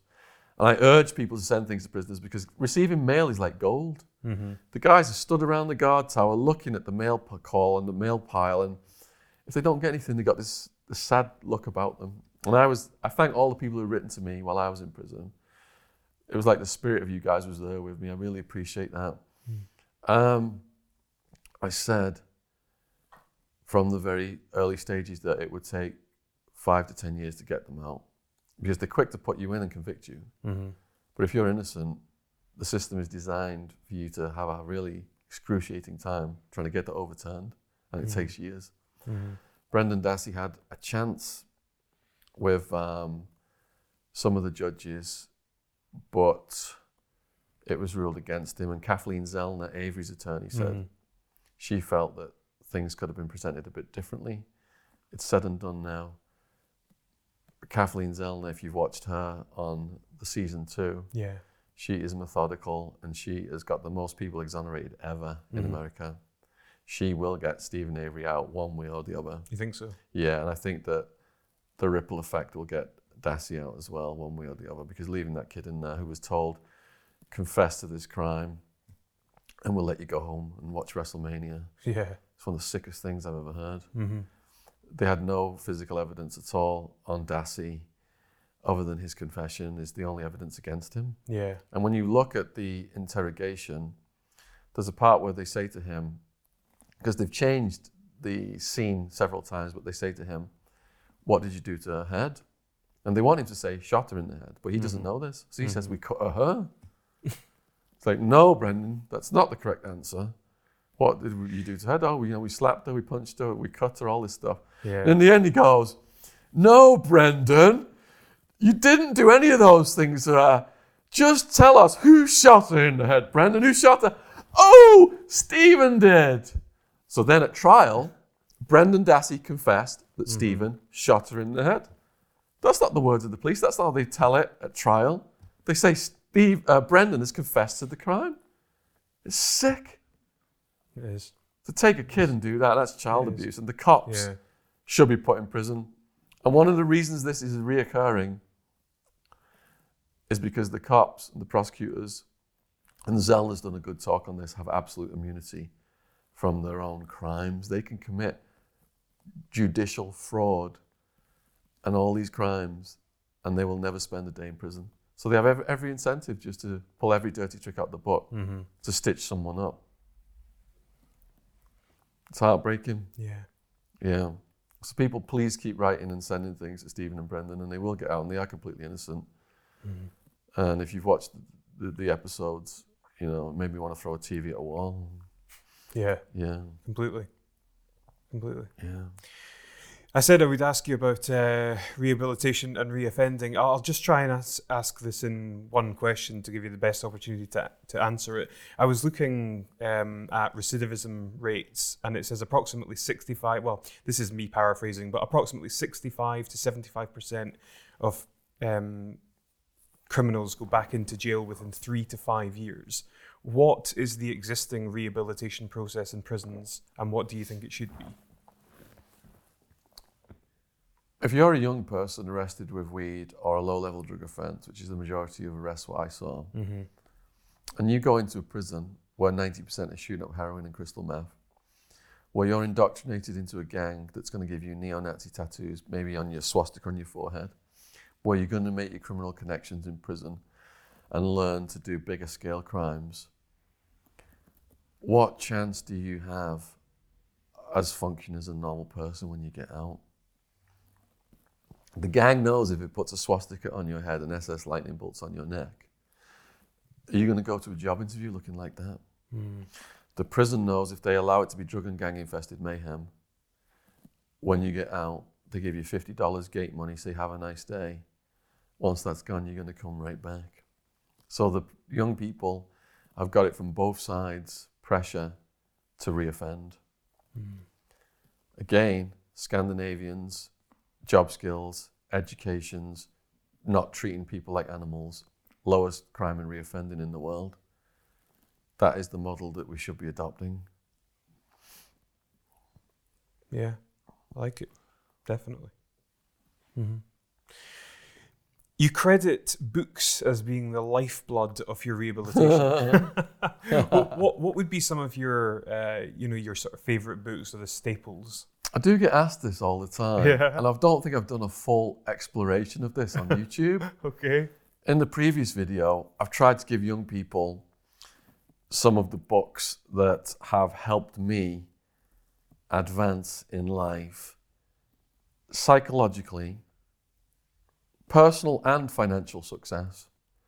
And those books, primarily, I would say, are Robert Greene books like The 48 Laws of Power Yeah, and Mastery, it's a great. learning to master your own psychology. Mm-hmm. I would also say books like classics like How to Win Friends and Influence People. Mm-hmm. That was mandatory reading as a stockbroker. It was also mandatory as a stockbroker that we went to watch the Tony Robbins gig. This was back in the 90s. so, Dale Carnegie's books, the crowd psychology books that I mentioned, books on influence and psychology, books on networking, business strategy. You know, for people who are aspiring entrepreneurs, there's just so many uh, good, uh, inspirational biographies out there. One of the ones I really love is the guy who founded Apple. Yeah, that's such an amazing story. Yeah. I see Branson's going against the war on drugs right now. I need to read more about Branson. Mm. Um, it wasn't just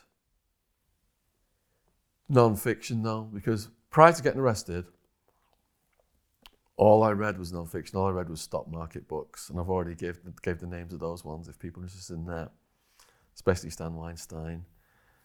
Last thing I'd read was To Kill a Mockingbird, required reading in high school out of fiction. Mm-hmm. So I'm thinking, hey, I know everything. Fiction's frivolous, waste of time. It's going to get in the way of my success.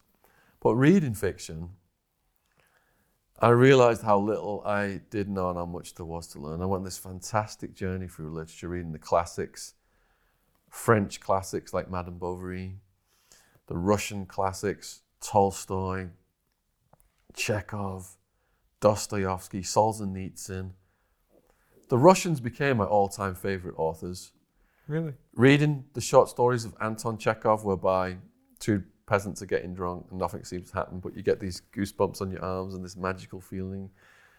It's, it's all in the power of his prose. Mm. Tolstoy's War and Peace is one of my favorite books, and because not just is it a magnificent storytelling ability and story arc and character development, but also the philosophy in it, and in particular the political philosophy. Mm-hmm. But in terms of life philosophy Mhm. and self help and development,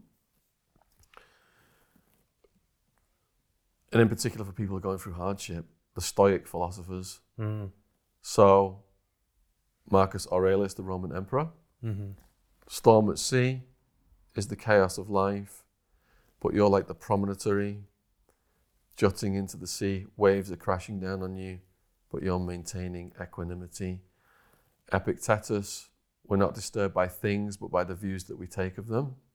So people can troll me all day long, but according to Epictetus, they can say the worst things humanly possible, but my brain is a machine that can decide I'm not going to let that in. I'm going to continue on to have a nice day. I'm not going to engage with the troll energy. And it's hard because people jump in your face and say things and you have an emotional reaction. But you can put a short circuit in your brain to remind yourself what Epictetus said Mm. and to walk away. My favorite philosopher was Nietzsche. Mm-hmm. Got absolutely obsessed. Hmm. And he got a bad rap because of the Nazis. Hitler had him his books issued to the troops. But Hitler, Nietzsche wasn't around for Hitler. His sister was married to a prototype Nazi, and she changed some of his stuff a little bit to um, portray him a little bit differently than he really was. But he, you know, before he went mad, Nietzsche, one of the last things he did was he grabbed a horse and he was holding onto the horse. He had such compassion for it. Live your life like a work of art. Hmm. If your passion is interviewing people, you put a lot of effort into that, don't you? Mm-hmm. But imagine if you just put that much effort into how you live your own life. If you put that same discipline, Mm. how much the standard of your living would improve. Hmm. Even the rappers are quoting Nietzsche now. Yeah. What would what would Nietzsche think if he heard a rapper going, "That what does not kill you makes you stronger"? it's become such a cliche, but it's true. Yeah. Yeah. Yeah. I think of that quote because the therapist told me to think of it when something's stressing me out and I'm having an emotional reaction, as we all do. Mm-hmm. I woke up one morning, my internet was down, I was publishing a book, and I could feel my blood pressure rising because I needed to get files sent back and forth to the typesetter. And then I'm going down and checking the internet and restarting the computer and restarting the modem and all this stuff and could feel the blood pressure rising. and then remember what the therapist said, take a step back and breathe. Mm. and remind yourself about the toughest things you've ever got through in your life. Wow. the Nietzschean philosophy. Hey ho, I went six years without internet. Why the hell am I stressing myself out over this piddly shit? and that calmed me back down. Mm-hmm. So Nietzsche, fantastic. Um, I tried to read all of the different philosophers, but I had difficulty with some, like Kant, Okay. Critique of Pure Reason, and Wittgenstein, Sartre, Mm-hmm. but Camus, because he wrote novels. Yeah. Dark, but I did enjoy reading Absurdism. Camus. Yeah. Yeah. Um, Hmm. Honestly, there's just so many books. Was it just to, just to cut in there, Shaun? I mean, Yeah. what would you say is your own life philosophy? My life philosophy is the miracle of existence philosophy. Right. And this may sound a bit crude, but if you think about the infinite improbability of your own existence, Mm-hmm. how many sperm were in your father's testicles that that one sperm managed to get to that one egg in your mother Mm-hmm. to create you? But that same reaction happened in your dad's dad Yeah. and his dad, going back all the way to amphibians Yeah. and to a single cell The creation of the organized organism in a primordial soup. If you Yeah. go back and look at the probability Yeah. Yeah. of every single one of those reactions going back to primordial soup, yeah. you are the infinite improbability of existence. Any little thing could have happened differently and you wouldn't be here. Mm-hmm. So if you accept that you are a miracle, then you, well, me personally, I accept that I am a miracle. And I wake up most days with a smile on my face, happy to be alive, happy to be breathing, happy to be connecting with all these positive people all around the world right now, happy to be here speaking to you, seeing your smiley face and connecting with you, happy to be having a, a laugh, a riot with all these podcast guests and all their interesting stories who are coming onto my channel, mm-hmm. happy to be reading, eating my cheese on toast breakfast, reading these comments from all these lovely people on YouTube who are supporting what we're doing. And reading some of the stuff from the trolls and the negatives Yeah, that's, that's just washing off my back because I am the infinite improbability of existence. Trolls and skeptics are not oh. gonna faze that, are they? As Joe Rogan put it on a podcast that I heard the other day, not only are we the infinite, info, inf, infinite improbability of existence, we're on, on a rock. We're on a, on a comet, on a rock, going through a universe of infinity that's just like gliding around the cosmos. So, oh, as well as us being the infinite probability of existence, there's also just there's all this out there as well that we can't even comprehend because it's vastly against us. And I studied within this reading, I studied all of the different religions, read all of the original texts, the religious texts, and I was fascinated by how religion and politics has shaped society over the years. Now, as a yogi, I consider myself an observer of politics and religion. I don't engage to the level that most people uh, engage with it. And I think that in religion, some people have got such hard lives that they hope that there's going to be something for them there after they die and they endure and get on with their work and you know maybe they're a slave or maybe they're in, in some kind of bad situation and it helps them get through it. And i saw the positive and i saw the negative. Like i said there's good and bad in people there's good and bad in every system there's good and bad in, in religion as well. Mm-hmm. but then going back to my own infinite improbability of existence uh, belief,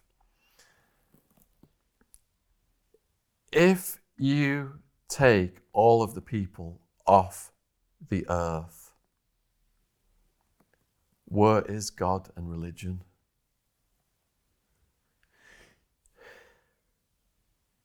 Hmm. Can you answer that? if you take all people off the earth, where is God and religion? If all the people had gone off the earth, As in, if you eliminate, if you wipe out humanity. if, if, if, if we just Yeah. didn't even exist, Yes. No, it doesn't exist out with the minds of man. Yeah. So where is religion and where is God? It's gone. It's gone, isn't it? Uh, yeah, It's yeah, gone. Yeah, You know, people get life sentences and they come in, and God and religion uh, gives them a, a, something to fall back on, and it's, it's, it can be a good thing. But if you take all the people off the world, it's gone. So within my philosophy of the miracle of existence, I'm not going to tell myself when I die I've got X to look forward to. I'm going to tell myself I've got to make the most of every single second I'm alive. And I think that ties in with what Nietzsche said as well. I, I, you, you've got an uncanny knack of being able to forecast what I'm about to ask you, which is, which is crazy. Um, I got chills when you were talking about that genuinely, and to to have that sort of macro view of everything puts so much into perspective that when you're in the daily grind, just to you know reset your frame of reference and be like, actually, I am you know a, a cell floating in infinite space. Well, I was raised as a Catholic okay. and went to church until I was 10. And then at 10, I told my parents I didn't believe in God and didn't want to go to church anymore. But I'm not knocking religion because I see the good and bad in everything. Of course. But then when I read all of the religious texts in prison, and in particular, I saw the structure of the Jewish ancient texts, which branched out into the Quran and into the Bible, and how all of the same characters and same stories were in all of these texts.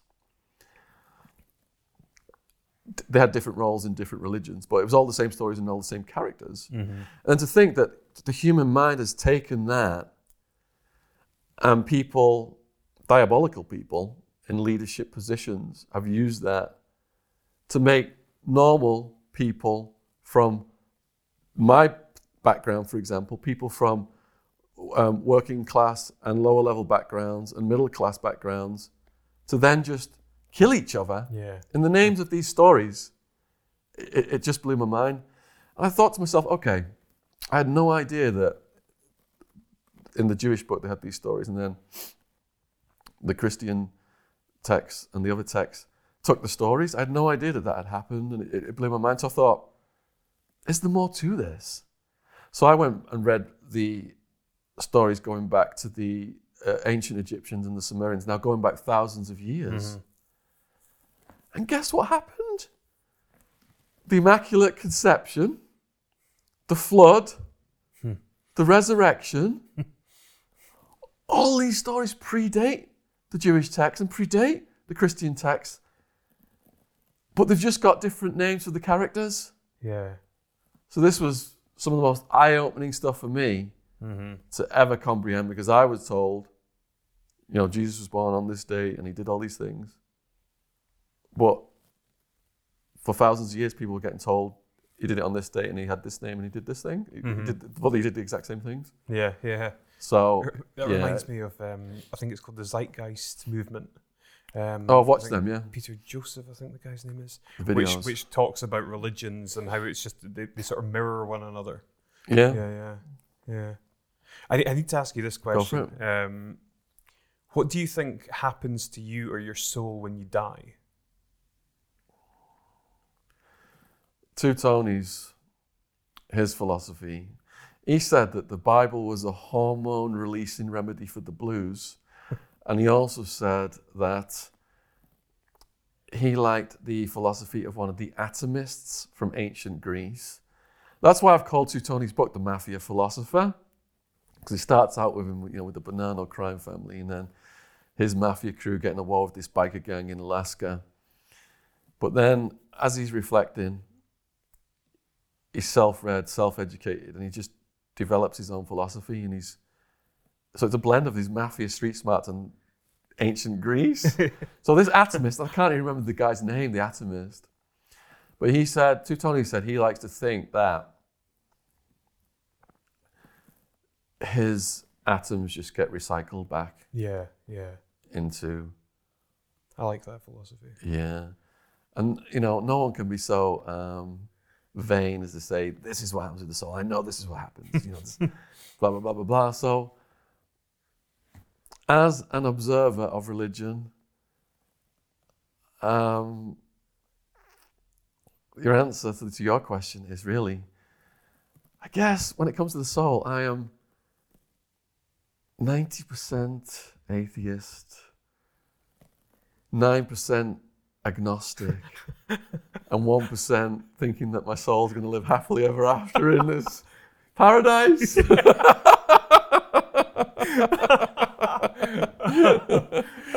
believe me, when I was facing 200 years, I was praying to God. Really? Oh, yeah.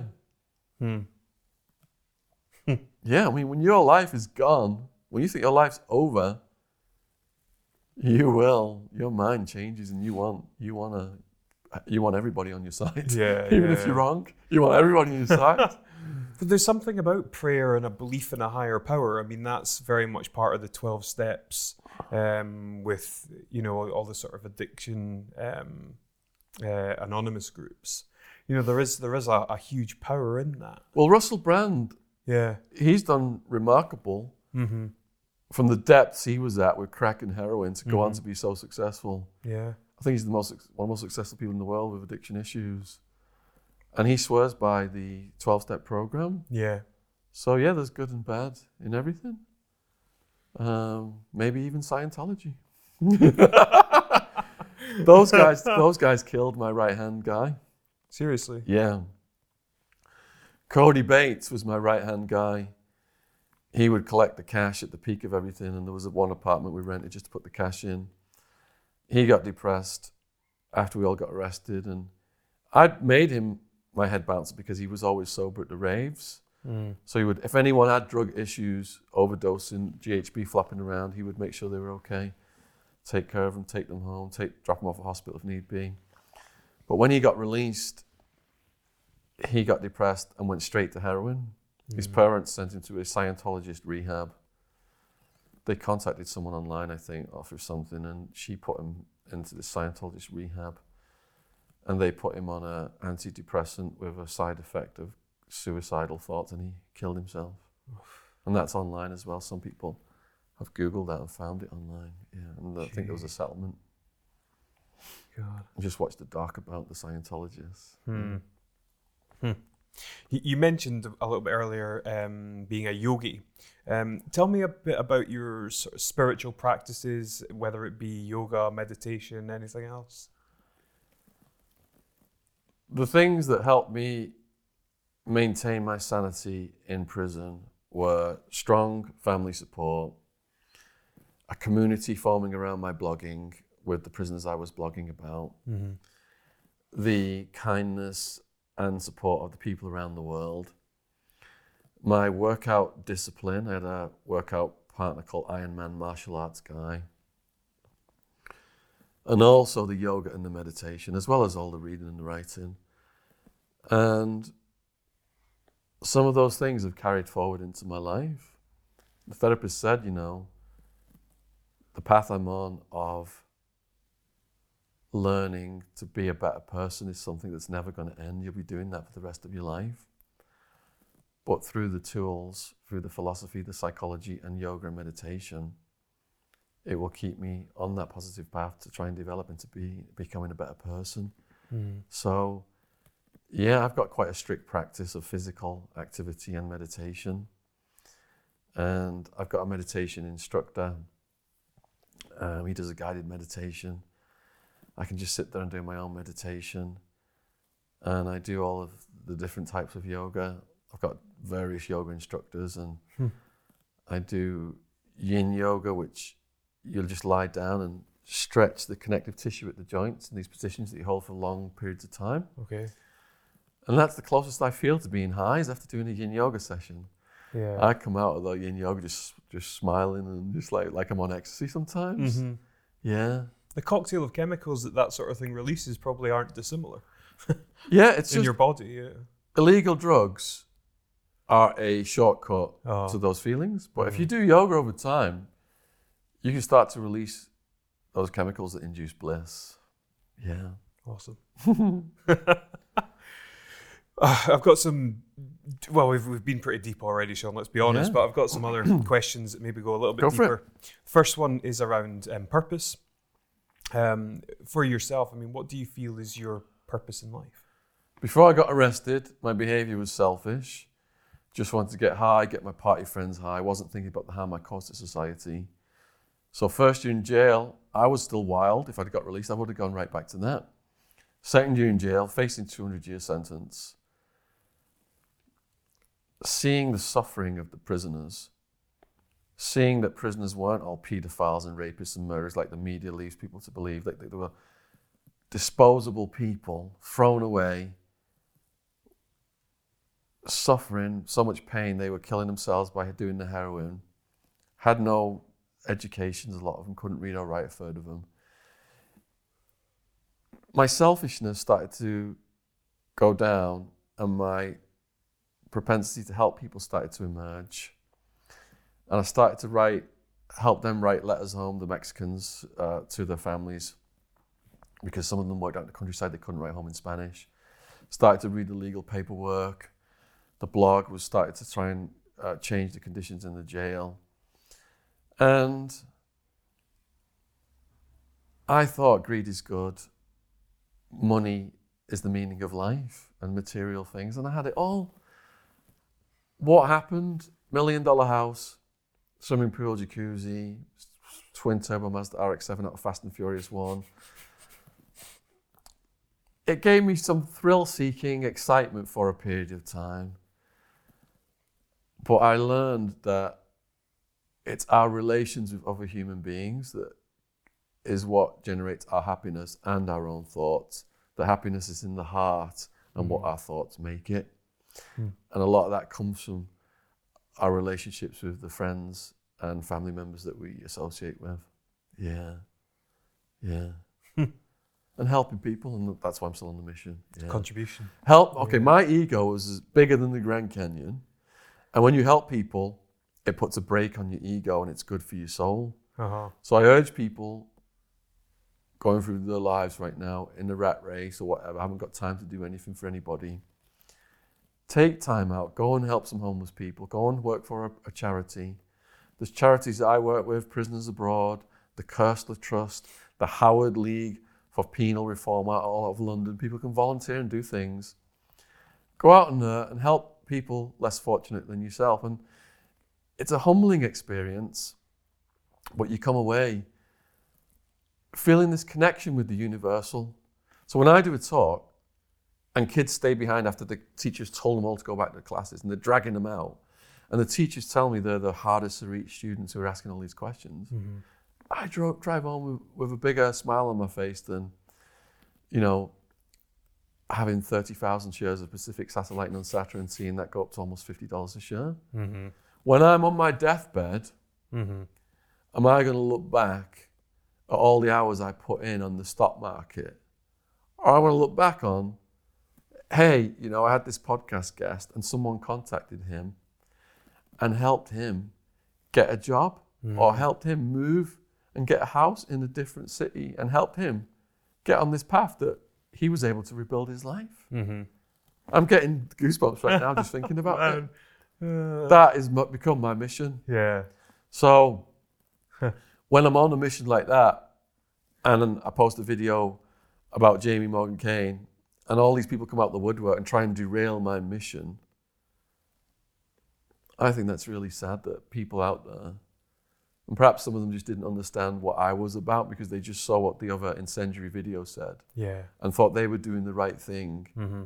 because I was trying to capitalize on stolen valor, which I absolutely was not Mm-hmm. hopefully people watching this video now, because you, Elliot, and thank you for this opportunity. You've asked many questions that have provoked me to fully uh, explain my situation and what I'm about. And hopefully, some of these people will see this video and it will give them a greater understanding and they won't be trying to derail my mission in the future because I'm helping young people not get involved in drugs, possibly saving some of them that might get into situations that could kill them Yeah. Yeah. and are helping prisoners rebuild their lives. And why shouldn't prisoners be given the opportunity to rebuild their lives? Absolutely. Judgmental people out there will say they've done this, they don't deserve anything. Judgmental people, they've all messed up at some Mhm. point in their lives. And the people who point the fingers at, at other people the most, what I learned from prison, people who are calling people snitches, people who are calling people sex offenders, it usually comes out that the people pointing the fingers are the snitches and the sex offenders. So they're going through their own demons and through their own battles. Yeah. And that's another good way when people are attacking you to let it fall off your back like water, Mm-hmm. is to say to yourself, that person attacking me is having a bad day. Mm-hmm. That person attacking me, something's happened in their life that's made them like this. And have compassion for those people as well. And Mm. that's the attitude of a yogi. That is a great attitude. Yeah. I love that. Thanks. Yeah. And I read somewhere else, and just to sort of touch on this, you said that you now were doing work to try and rebalance, I suppose, the karma, Yeah. the negative karma that you accumulated doing the bad. I mean, do you believe that that's? When I was on the drugs, Mm-hmm. I was encouraging people to get on that road of drug use that leads to prison, death, and disaster. Yeah.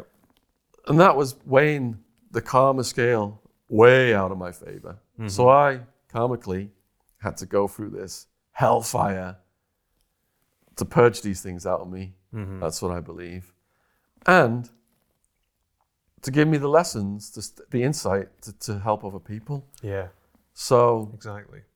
the mission now, I could I, these these videos I've done about the stock market. I told people exactly when to get in and out the cannabis shares. I told ex- people exactly when to sh- sell short Tesla. If peop people who followed this advice, and people have eh, messaged me, some have, I've outperformed the top and most professional money managers in the world by hundreds of percent. Wow. I could go back to that full time. Mm-hmm. You've got to to do it properly. You've got to focus on it full time Mm-hmm. because you're competing against people who've got billions of dollars in assets, people like Don Pena, and um, I've chose not to because I want to balance that karmic scale. Mm-hmm.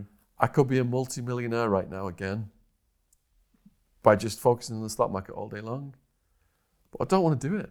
I don't want to do it. My heart and soul is not in that full time thing. It's still in my DNA because I check it out as soon as I get on my computer every day. Hmm. And I know down the road I'll get back to doing it on a, on a bigger scale than I am now. But I don't want it to derail my mission. Mm-hmm. And um, I've got the skill set to do it, definitely. If, if people can look at my videos and see, people have said, You're wrong about Bitcoin, you're wrong about this. And everyone who's followed the advice has, has made a lot of money. It's Mhm. right there, time stamped, given specifically the advice. Yeah. but but I want I want to stay on on what I'm, I'm I'm I'm having so much fun right now helping people and having people on the podcast and uh, meeting Yeah. people like you. It's it's uh, it's life is life is great. yeah yeah. Uh, I appreciate you saying that. I really do. Thanks. What, what would you like your legacy to be, Shaun? What we've already discussed, just for people to see, um, that I, I tried to make amends from my fuck ups. And, Yeah. How do you define? how, put, put that on my gravestone. He tried to make amends from his fuck ups. I just wrote my own, whatever it's called right now. yeah. What's uh, epitaph? epitaph. Epitaph. Epitaph. How do you define success? So, I thought success was money Mm-hmm. and material things. Mm-hmm. I did a philosophy course while I was in prison, and um, one of the questions was, "How do you find the meaning of life?" Hmm. Some people define the meaning of life through financial success. Mm-hmm. Yeah. Some people, like Mother Teresa, find, define the meaning of life through helping people. Mm. Uh, with me, I like I I think I'm defining success by having the balance right, trying to get the balance right between all those things. Mm-hmm. Yeah. I like that. Good stuff. What's the best piece of advice you've ever received?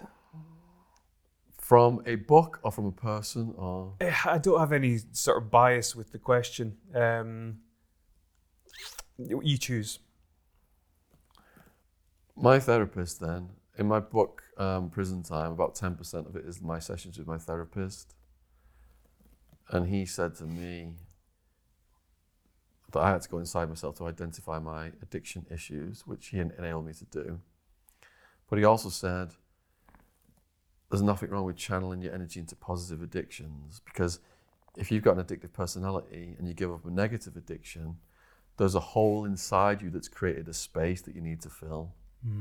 So filling that with positive addictions, getting out of prison, you know, joining the dojo, doing the karate, still getting that adrenaline rush, getting up on the stage, doing public speaking, still getting that adrenaline rush, mm. doing all the f- sports and fitness cl- stuff that I do now. That's all positive addictions. And I believe that that stuff maintains my sanity. I mean, during the email exchange with you before this podcast, I was saying, Elliot, I need to get my swimming in. Yeah. I want to stay at hotels where they got swimming pools. I got to do my swimming because I'm driving around the country. My back's all like this, and it just completely liberates my back from being on the computer and from the driving. And I feel, um, you know, mentally healthy after doing that. It helps me sleep as well. So, meditation and exercise are my holistic medication. Wow. And that has all come about from Dr. O. And it's all detailed in the book. It would take me hours to uh, go over all the sessions that he did with me to come to that understanding. It was a lot of inner work that he facilitated. Where, d- but where does the line exist between a passion and a hobby and an addiction?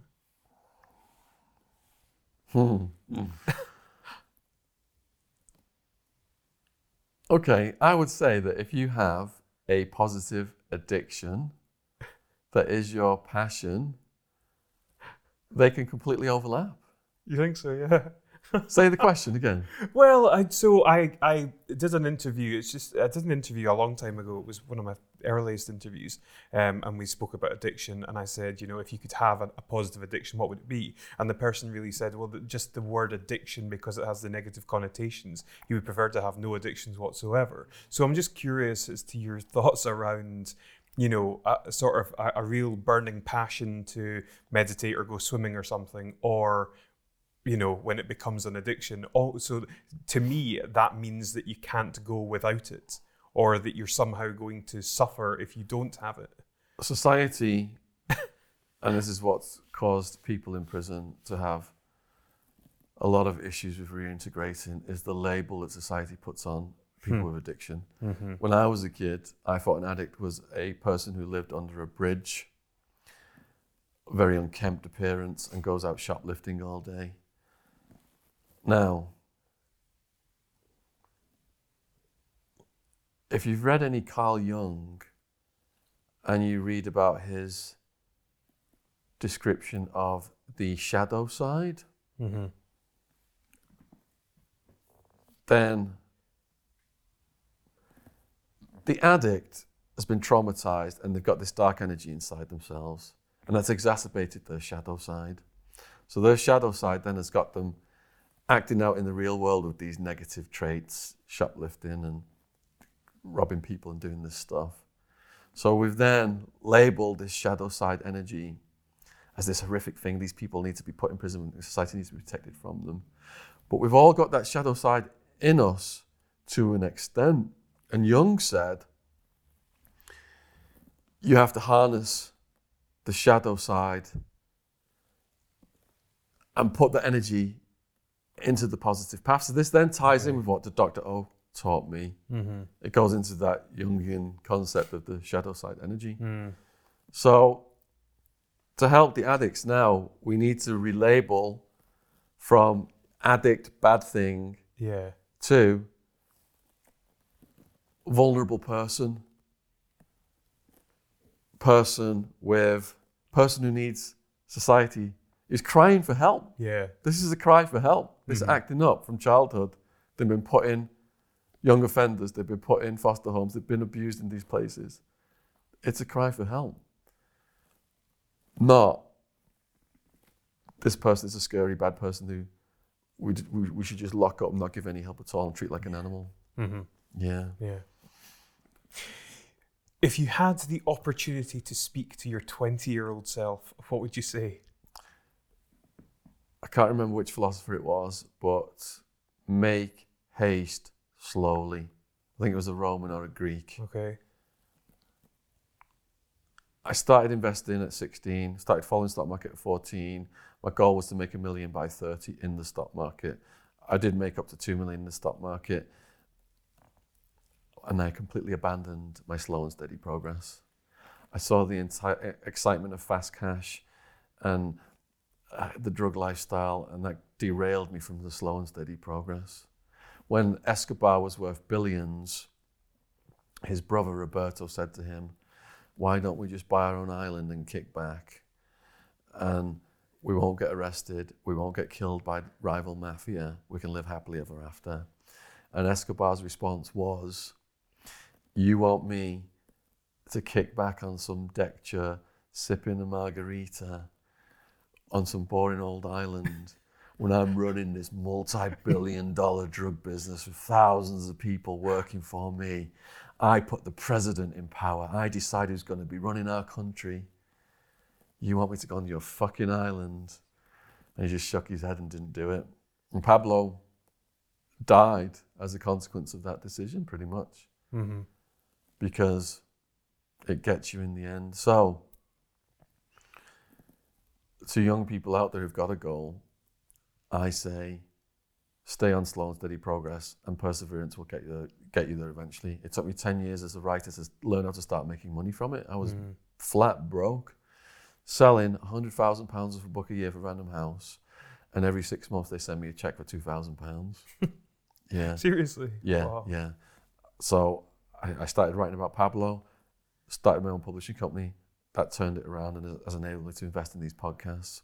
So if you're a young person out there, that took me 10 years. I could have given up at any point in time. Started following the stock market at 14. I didn't make those millions until I was in my late 20s. Mm-hmm. Again, over 10 years. Mm. They say you've got to put, what is it, 10,000 10,000 hours hours. Yeah, and I, I, that's that's exactly what's happened with me.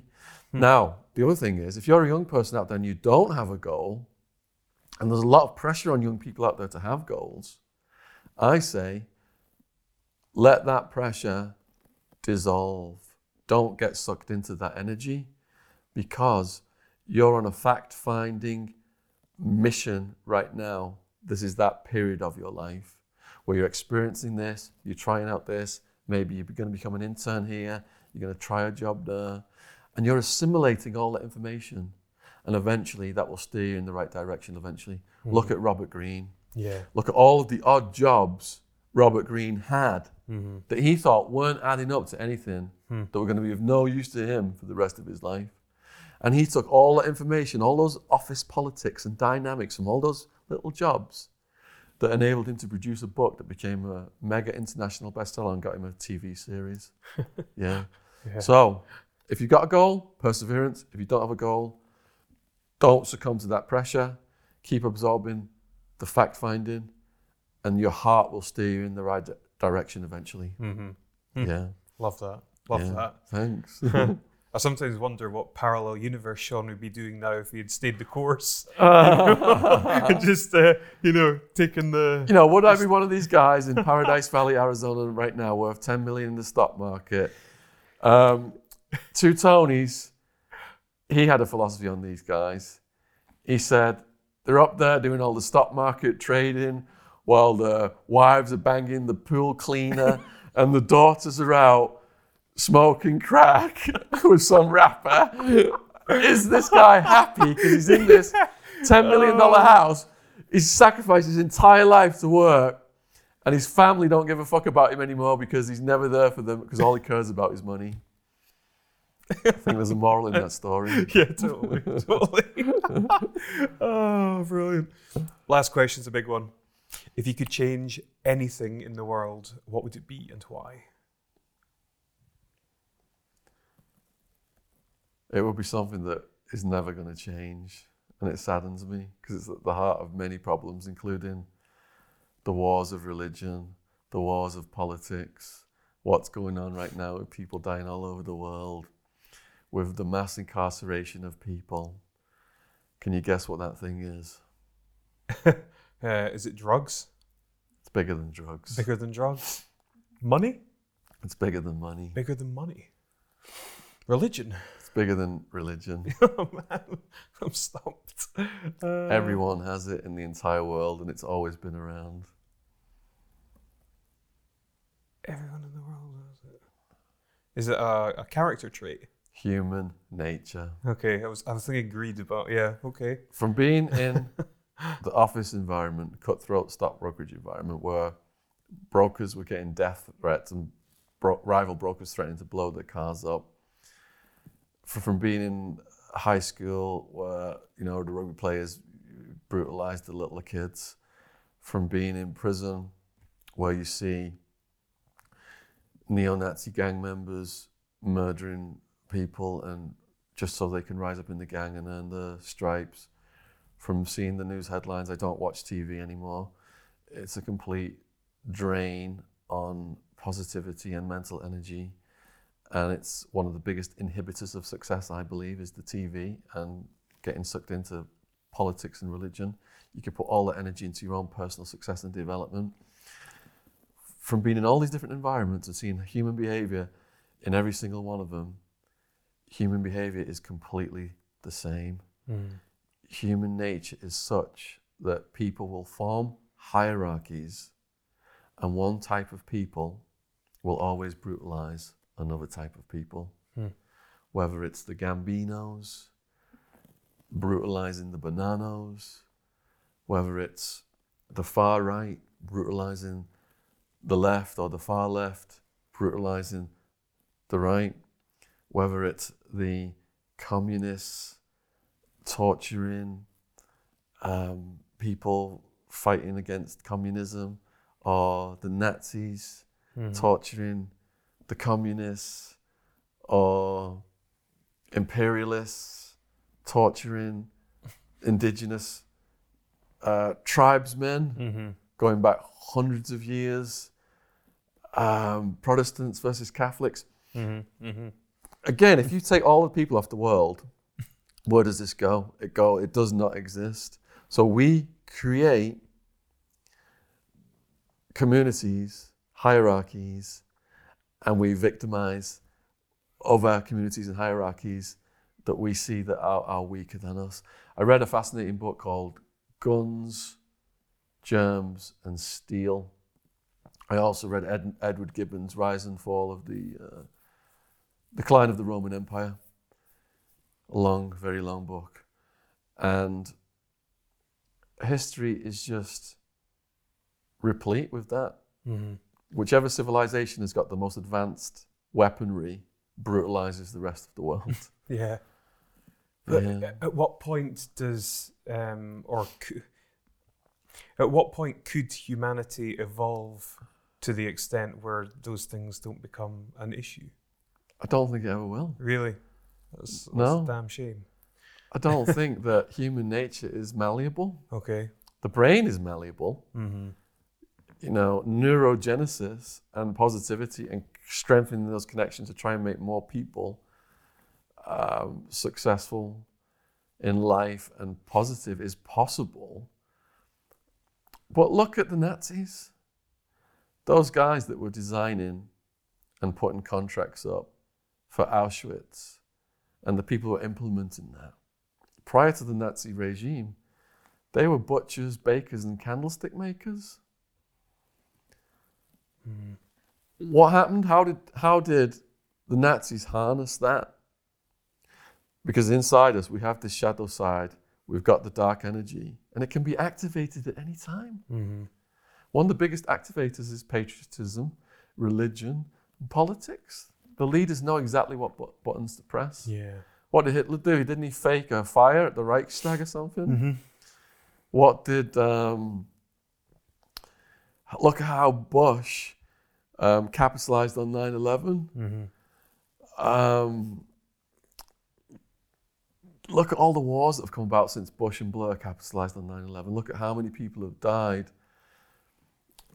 Our soldiers that are given the orders to do the things, and then all the. Have you watched Julian Assange's video, Collateral Murder? I've not yet. No. if you watch Julian Assange's video, Collateral Murder, look at all the people who died from from certain actions. Mm-hmm. Uh, what did we estimate now? What is it? A million people have died from from the bombs that have been falling. Not enemy, enemies, but collateral damage, which means Mm. civilians. More than half of them women and kids. World War every century the world wars have got bigger and more people have died because of military technology. Mm-hmm. What does that bode for the rest of this century? Mm. You know, we've got the nukes now, so we've got mutual, mutually assured destruction versus human nature right now is what's keeping life in the balance. Yeah. How long is that link going to last? That chain? Is that chain, is something going to happen? That chain's going to break. Mhm. And then we go into some post apocalyptic world like The Road, with Cormac McCarthy's The Road, or Mad Max, Yeah. Jeez. if, if people survive. But you know, that makes me, under my miracle of existence philosophy, enjoy the day even more Yeah. because I can see how it can all end in a heartbeat. Mm-hmm. If you think that you could be arrested any time, Yeah. A lot of people get arrested over trivial stuff out of they're innocent. And you can have your life stealing from you, like Steven Avery and Brendan Dassey. Yeah. If you think that could happen at any time, or if you think you could die at any time, Mm-hmm. it makes you enjoy life all the more. So it's not necessarily a negative viewpoint to say these things could happen because of human nature. It's a way of saying, get out there and party like it's 1999. Without ecstasy. Just with yoga. um,